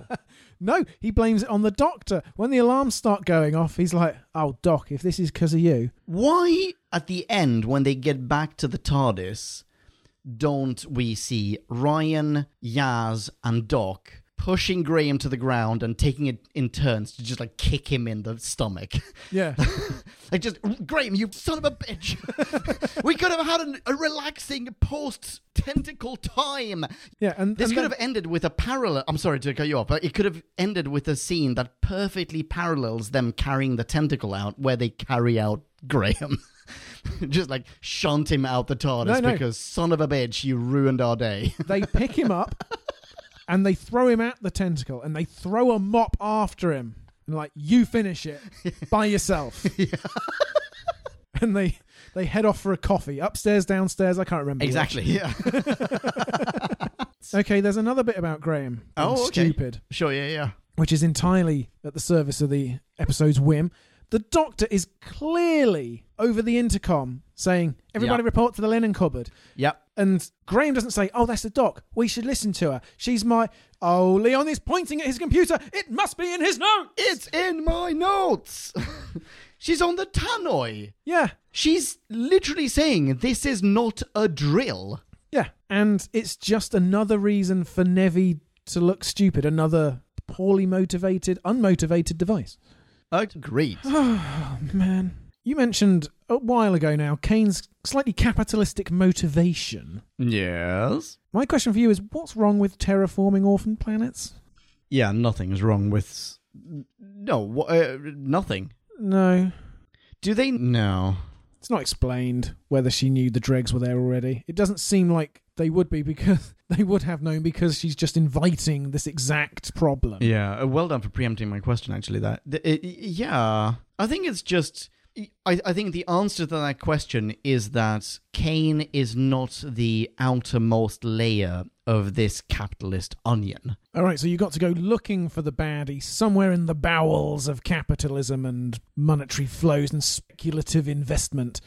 Well, Kane is Kane doesn't strike me as a some sort of tycoon. No, Kane, no, not at Kane all. is someone who is working super duper hard and who's sort of sunk all of her savings into this one particular orphan yeah, planet. Kane is a small business owner. She's on the make. Yeah, exactly. Along with seven billion other ones whom she doesn't know about. I'm just saying. Jokes on them. And Kane. Hang on, Yeah. are we the tycoons? In this scenario, we're, we're the ones who've hidden the existence of the other seven billion from each other. I mean, yeah, that's Yeah. exactly what I'm saying. Oh, whoops. I, I, Okay. I, I, That's why you're not being too harsh on them. podcast land. Don't read too much into this. So, so But if you want to go on a nice holiday, have we got enough of you? there's effectively nothing wrong with with terraforming an orphan planet. She's a hard-working entrepreneur. think it's just encouraging a simplistic reading of capitalist entrepreneur equals bad, even though ultimately what she's doing would be good for the planet were it not for the dregs being the other way around. By the way, the doctor is usually so hot on if something lives where it does, if it's in its ecosystem, its habitat, then it needs to be left alone.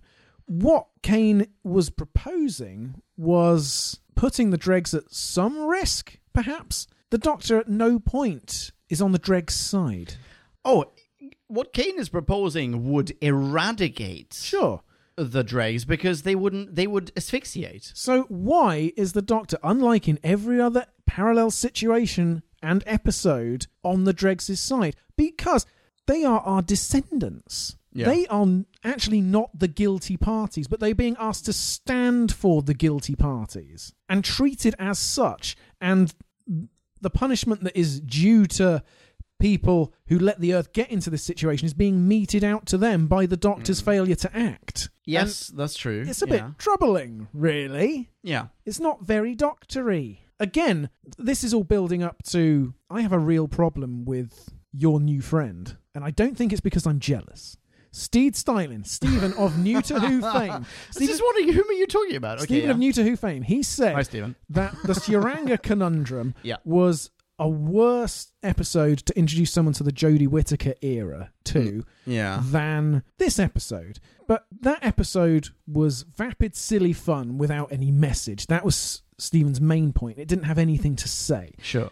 This think one has a lot to say, but does it in perhaps not the best way. Yeah, there's there's a place for something without a message in Doctor Who. Maybe once a series, just a pure silly episode. Just some the, frivolities. the sure. lodger, whatever. Yeah, yeah, yeah. Um, but this episode takes classic Doctor Who situations, typical Doctor Who tropes, our beloved Doctor Who characters, and it undercuts every single one of them. The companions, the Doctor, fun with tunnels, base under siege, terraforming. None of it makes any sense. It covers, as I said, greedily so much Doctor Who terrain and trashes it all. It leaves it like an orphan planet. You don't want to go back there if you see this. And you're like, who are these awful people? And why is anyone doing anything? Their motivations are all suspect. None of it makes any sense. yeah. I, I really honestly think it would be better if this episode didn't exist. Oh, I.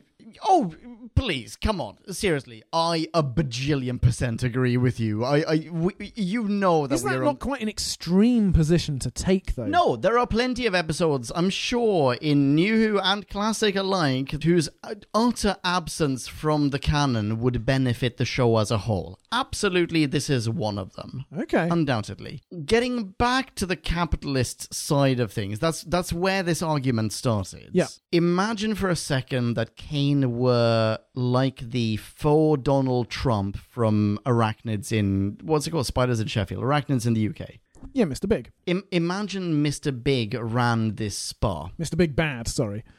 Mr. Big Bad were just looking into terraforming this planet to make some money off it. Hmm. Kane is do- looking to do the exact same thing, but she is not yet successful enough or wealthy enough to be able to just execute it. She is working towards that point and doesn't give a shit about the local flora and fauna. Mr. Big would be indicted for, as you pointed out, very rightly so, he would have been indicted for killing the local fauna, the dregs. Yeah. She instead is indicted for inadvertently causing the deaths of of ancillary characters, of innocents, of civilians. Oh, yeah, yeah, definitely. yeah.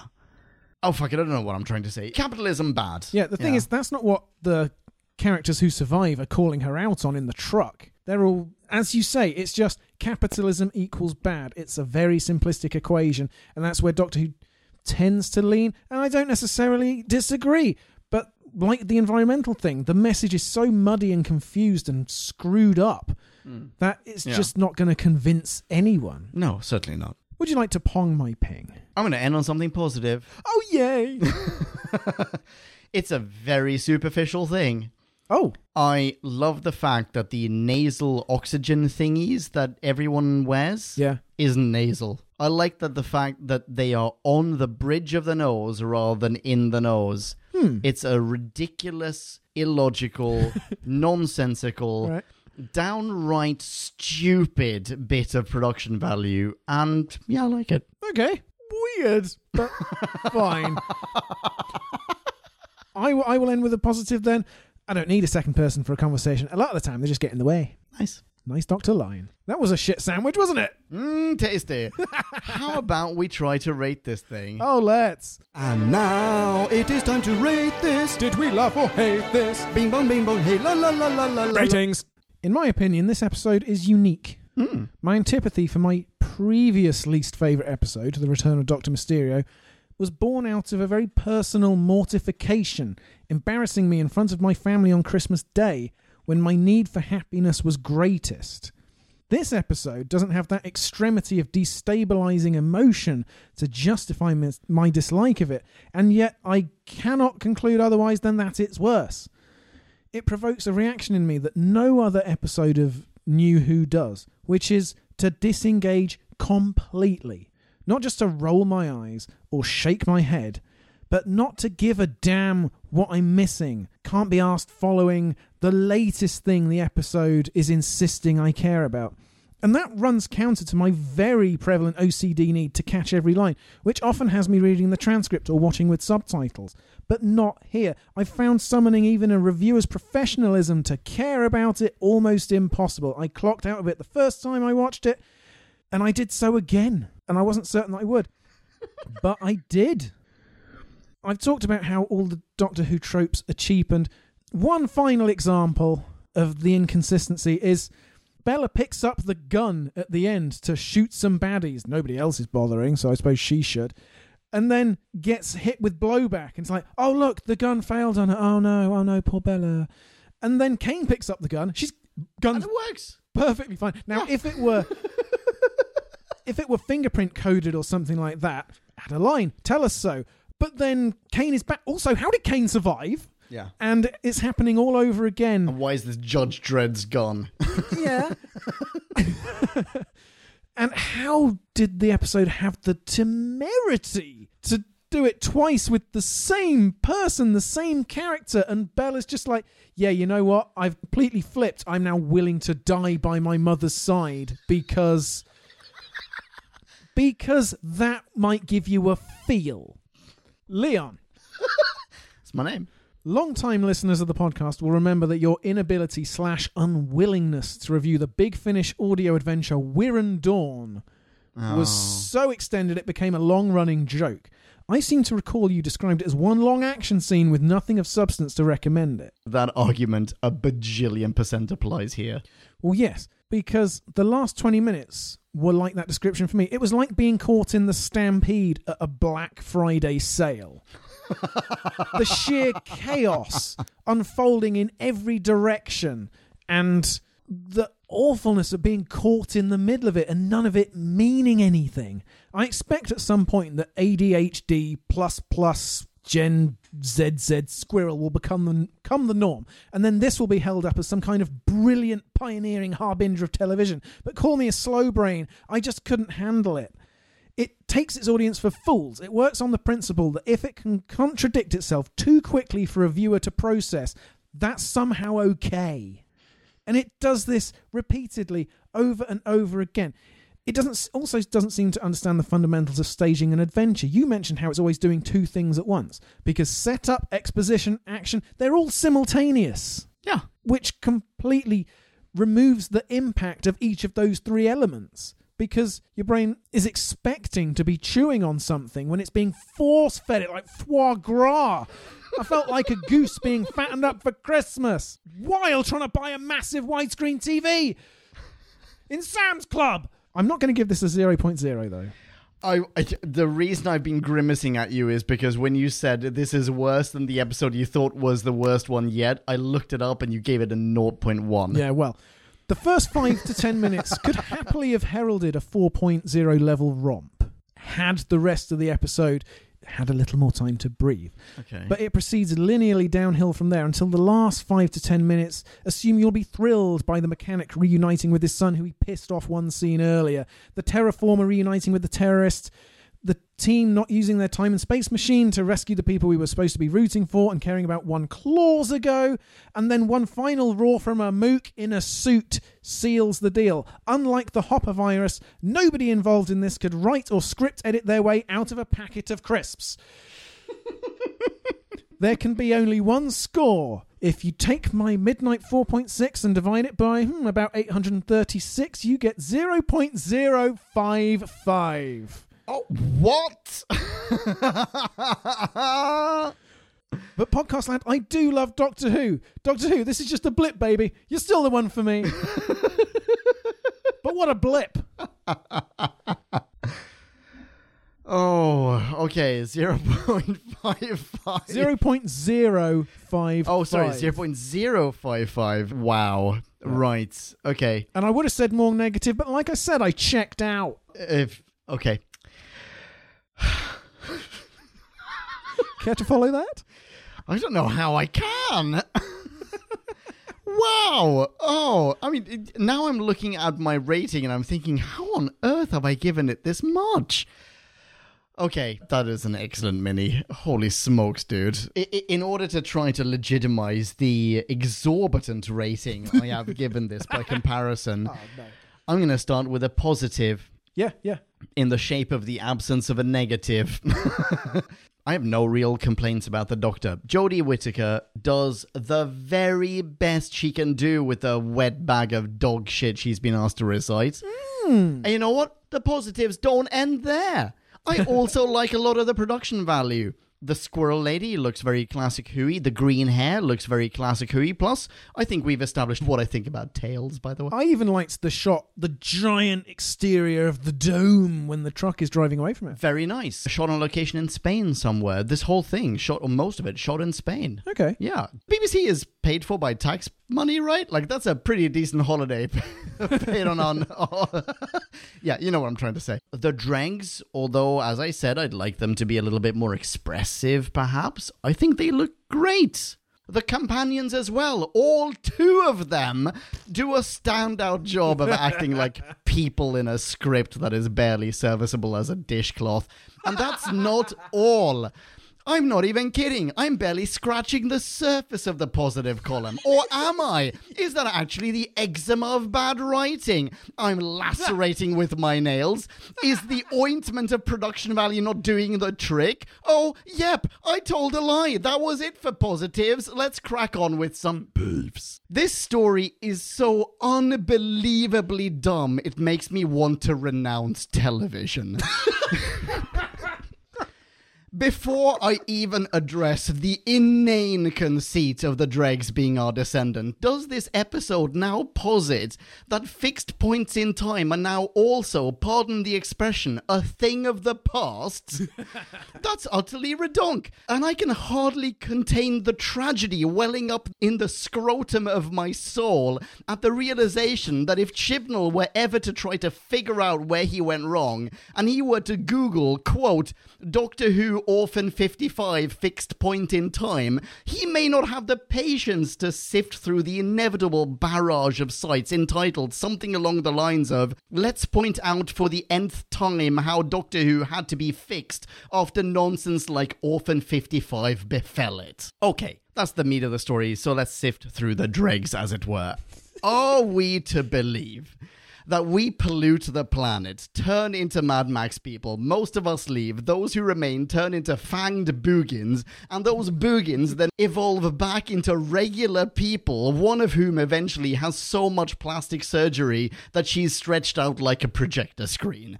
Where exactly does this version of Earth fit in? Oh, I am all for making a statement on the terrible dangers of climate change, but please don't ham fist it into a show at the expense of its, the show's integrity. That will not lend you any sympathy or convert anyone to your doctrine, justified or not. And I happen to be in agreement with it. In conclusion, greatest asset 45 minute runtime, biggest flaws, pacing and writing, a main takeaway, bang!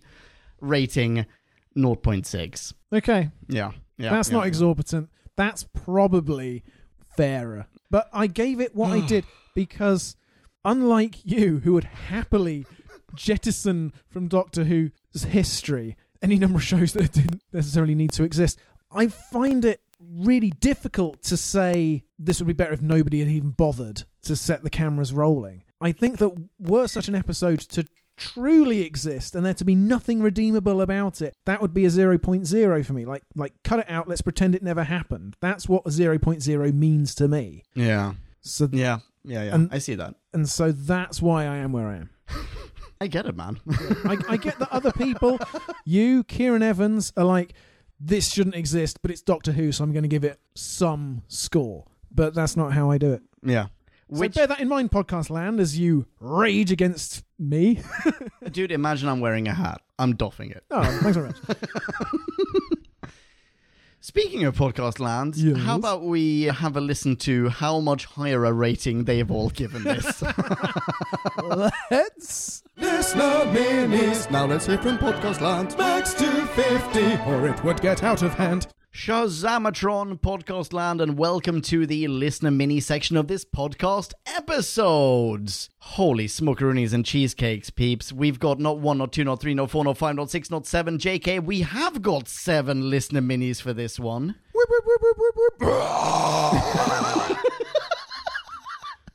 Someone just swerved in traffic. and uh, FYI, we've already recorded two hours, but because Orphan 55, as we have just agreed off mic, is a bit of an event, we are going to, despite having just recorded two hours, and despite it being quite literally tomorrow, it's a minute past midnight, Drew Meister. Whoops, okay. We're still going to keep them to 250 words, but we are going to read all seven. So here we go. Number one with a bullet. First out of the gate, we've got Andy Parkinson. Hello, Andy. Hi, Andy. What up, Andy? Andy says, Hi, chaps. The fam are going on holiday. What could possibly go wrong? It's Doctor Who, so literally everything. Haven't they watched the show before? And he gives us a list of likes and a list of boos. The likes. Ryan and the Hopper virus and its aftermath, also his lame flirting with Bella. End of list. And now Andy's list of beefs. Did they run out of money for the costumes? Hyphen looks like she's just come from a panto. Not a patch on the cat people from Seventh Doctor story survival.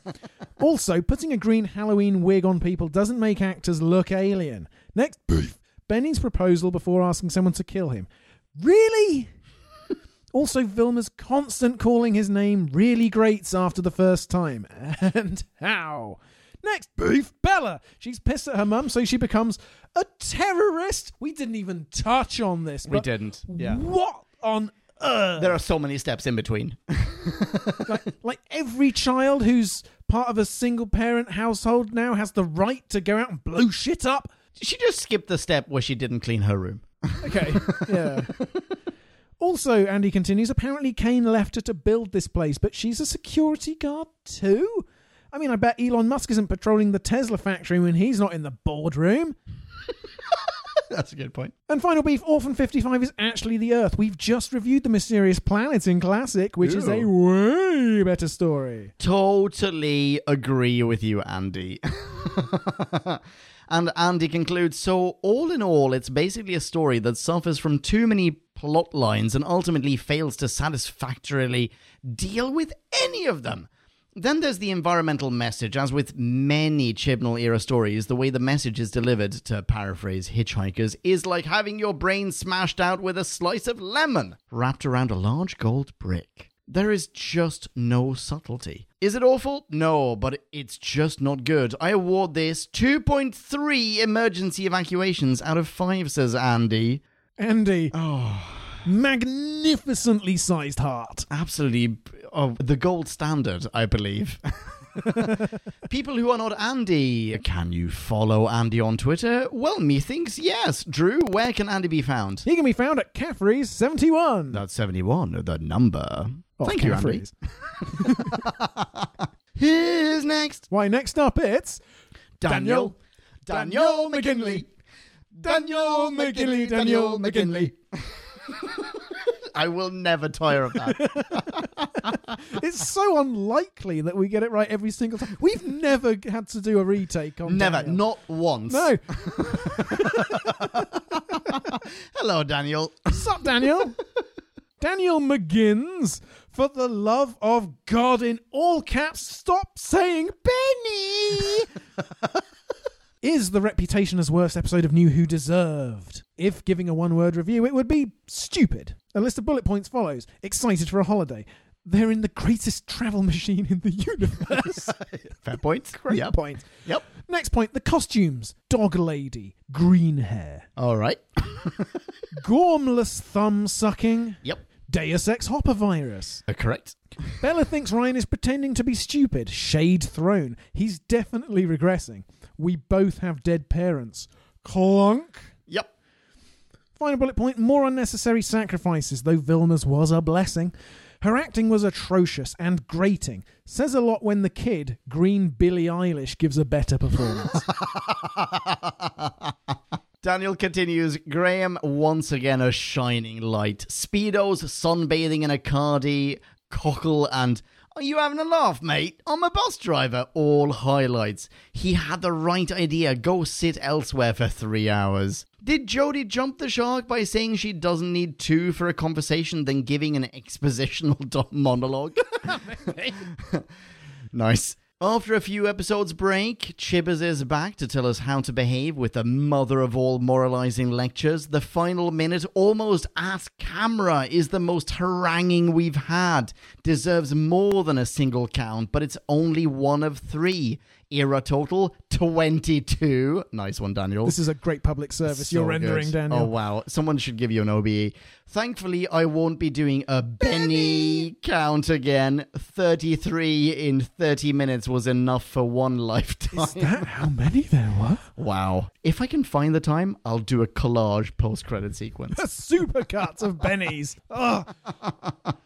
And after saying a little more, which you can catch on whobackwhen.com, Daniel concludes a product of its era, a 1.8 out of 5. Excellent rating. People who are not Daniel should go to whobackwhen.com and read whatever exceeded 250 words. And also should go to Twitter and say hi to Daniel. High five him online and tell him hi from us. He can be found at what, Drew? Daniel. Jay McGinley. And that ends the streak.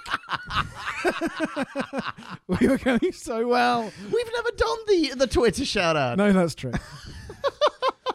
Thank you so much, Daniel. Just for. Who's next? That's right. Hello, just for who? Just for who says it can only go up from Spyfall, right? Well, in 2020, when I first watched this choppy 46 minute futuristic doco series on why people suck, I was upset that they failed to carry out the high that was left from Spyfall.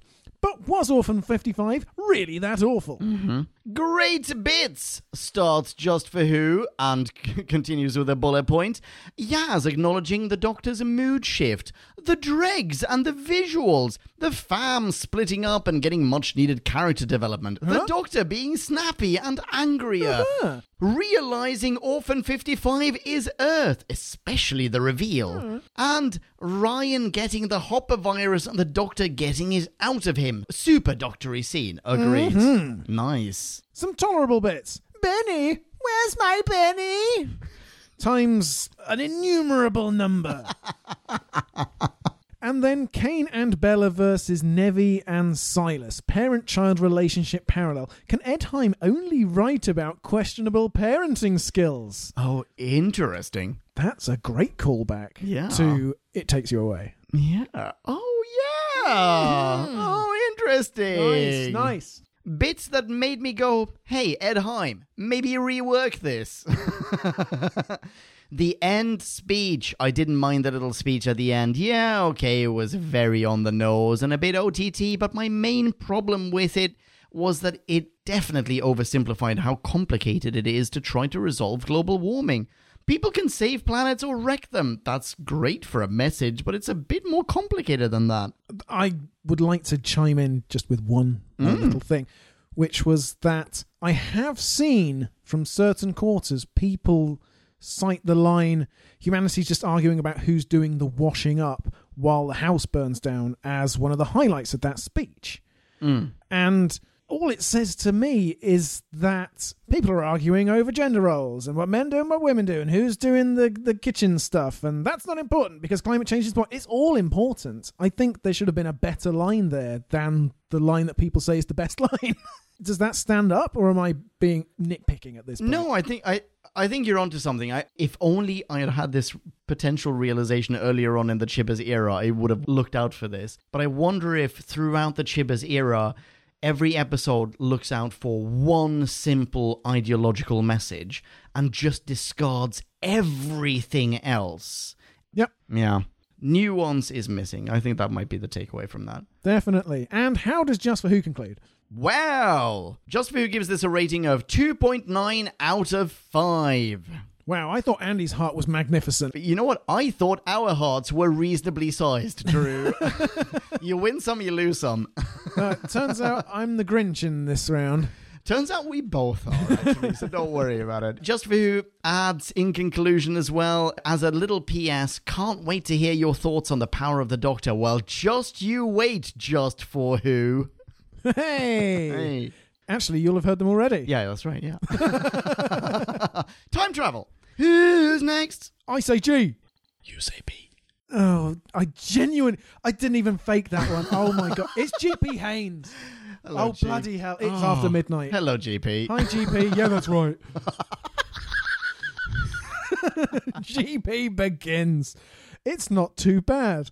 Production sets and costumes are fantastic. Yep, even hyphen. Agreed. I love the fact that Graham wants a holiday and using coupons. Ryan chases a girl. Good on him. Not sure a thumb is what I'd want to be sucking on, but hey, whatever licks your. Thumb? And Yaz, what's she do again? I've forgotten already.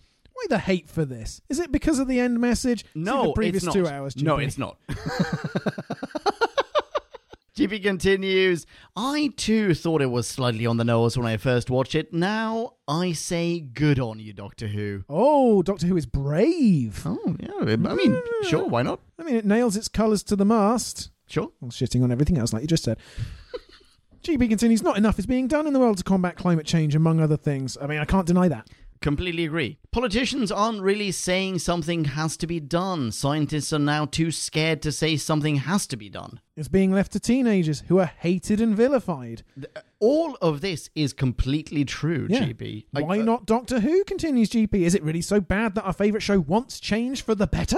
I and a good chunk of our listeners won't be around when things get really bad, but our children, our grandchildren, our younger friends, our younger heroes, they all might be. We've known about this for decades and still humans drag their feet. Okay, GP's off his soapbox now. So to conclude, really digs the Hitchhiker's vibe with such messages as consider urgently refilling this canister and welcome to the Tranquility Steam Room, please leave immediately. Nice. Yeah, nice. Douglas Adams would be so proud, and GP gives this a rating of 3.6 free vacations. Holy moly. Wow. oh, d- uh, dude, our hearts are so small by comparison. GP, fantastic. Thank you so much. Yes, everything that you've just raised is incredibly valid. And yeah, we totally agree with you. Yeah. Uh, And it's part of the reason why I give this such a low rating because I don't think this episode is the vehicle for the message it's trying to convey. People who are not GP can find GP on Instagram and on YouTube. Just look for what, Drew? Finding G spots. with no spaces or hyphens for your convenience. Thank you, GP. Who's next? Why, next up it's Hey Maxwell Renner. Maxwell begins, It's here. did you like that? I did continuity better than Doctor Who. Orphan 55, the most hated Doctor Who episode alongside The Timeless Child, and I'm gonna watch it. Ah. Such a masochist, Maxwell. Well done. Maxwell continues Transport Q was a very cool idea. Oh, and here's Benni. Oh my, why and how was this character created? I do love the Doctor knowing about the Hopper virus. It's very good. Ryan being socially awkward will always be a fun experiment from the writers. The Doctor asking all the questions was decent writing and gave us all false hope for the rest of the episode. The monster's design is very cool, but the green haired dudes, oh, which is what I'm calling them officially, are just another letdown for this episode. Damn, this list of shit characters is getting longer than Vilma's freaking hat and goddamn Benni! Ah! All caps. Ryan's team, on the other hand, was a highlight to this episode, so yay! Not even halfway through, and there's so much more to say. Fucking Benni! I swear if I hear that name one more time, I might just turn off the episode. No, Benni, I will not marry you, but I will shoot you gladly just so I can stop hearing your name. Wait, I recognise that tunnel that they're in. Is that the Zygon's lair or the train tunnel from Flatline? The orphan planet is Earth. Wow, I'm so surprised, I said sarcastically as I watched the episode. And skip to Maxwell's rating, it's a 1.7 out of 5. There is more to be read on whobackwhen.com. Absolutely. Please, Podcast Land, if you happen to not be Maxwell Rayner, please do go and read this mini in its full uh, 250 plus word splendor. And do say hi to Maxwell online as well. He can be found at The True Misty. If you get to the true foggy, you've gone too far. oh, thank you very much, Maxwell. Who's next? Why, next up, it's Kieran Evans. For, all your Evan needs.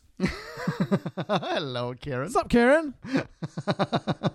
Kieran starts, Hi folks, okay, it's this one. Is it as bad as The Reputation? A dumb corporation putting their theme park on a world full of angry flesh eating monsters? What is this? A Jurassic Park ripoff? Kind of, actually. Ah, and- see Safari. Yeah. The original draft. Absolutely. And yeah, I'm not sure it's quite as terrible as everyone seems to think. It's not good, but not bottom.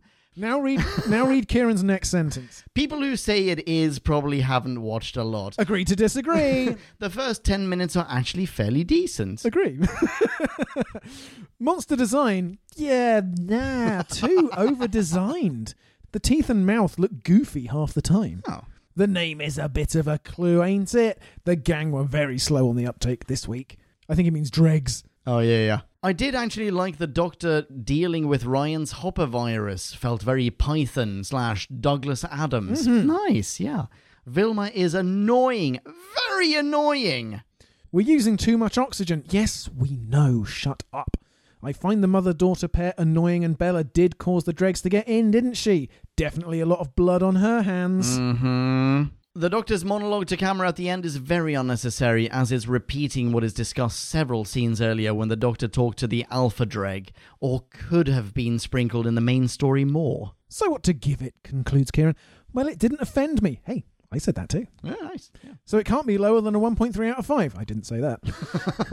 the intelligence rating for the people who decided it was a good idea to put a holiday resort on an orphan planet. Yeah, yeah, yeah. Fair.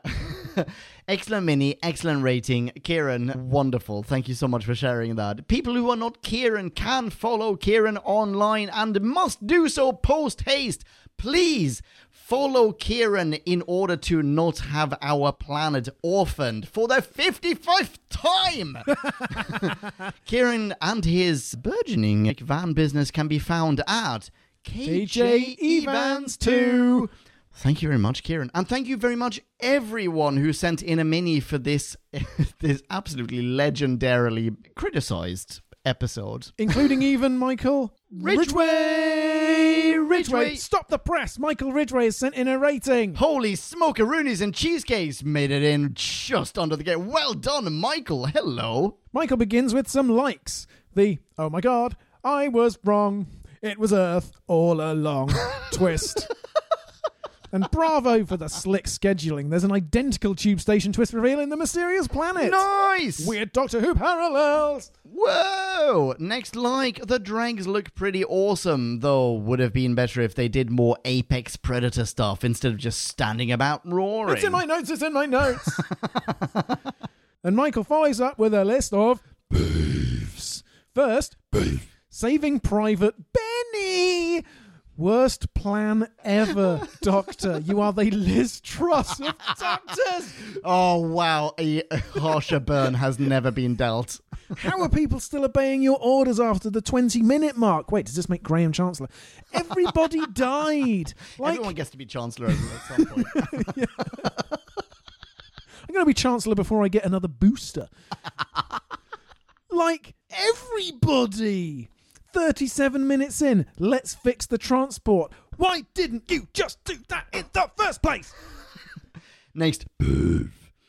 the lack of a slow burning something ain't right here creeping dread that we get in the say similarly themed luxury gone bad seventh doctor story paradise towers now only a few who back when reviews away woohoo Why is Hyphen's makeup half finished? Was it a practice for the dog bloke in flux?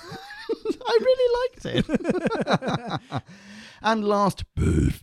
In the steam room bit, why is Ryan cowering behind a wall with giant holes in it?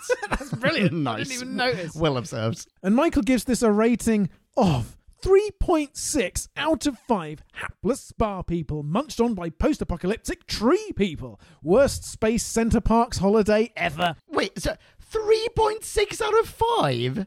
Michael, did you read your own mini? With twice as many beefs as likes. Michael has a caveat. Ooh. He's watching this drunk in the bathtub, which probably explains why he enjoyed it much more second time round. And Nice. That explains the rating. It must do. That's exactly how this episode should be watched. Yeah. It's how the artists originally intended for it to be hmm. watched. Yeah. That's how they originally wrote it, I think. Excellent mini Michael. Wonderful, wonderful stuff. People who are not Michael, please follow Michael on Twitter. High five him online and say hi from us. He can be found at Bad Underscore. Movie Underscore. Club. Despite everything, still love you, Michael. So big.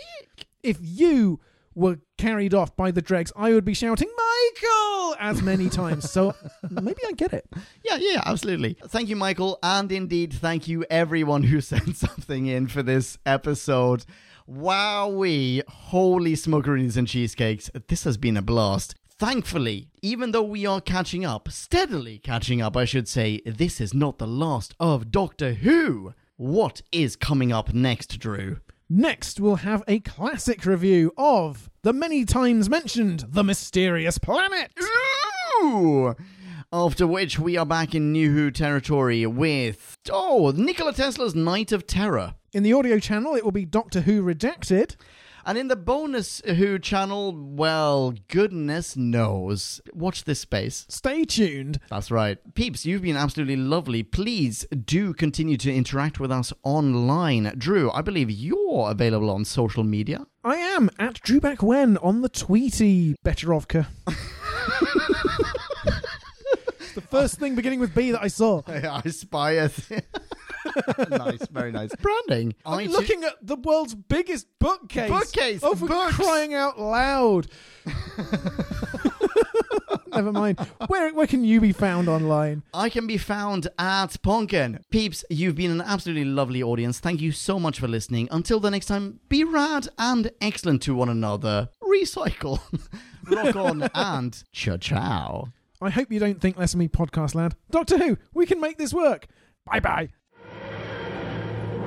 Kablamo! Did you enjoy the show? Then please do what the cosmos compels you to and spread the gospel of who back when. Tell your friends. I've got no friends. No problemo, tell some strangers. Hey!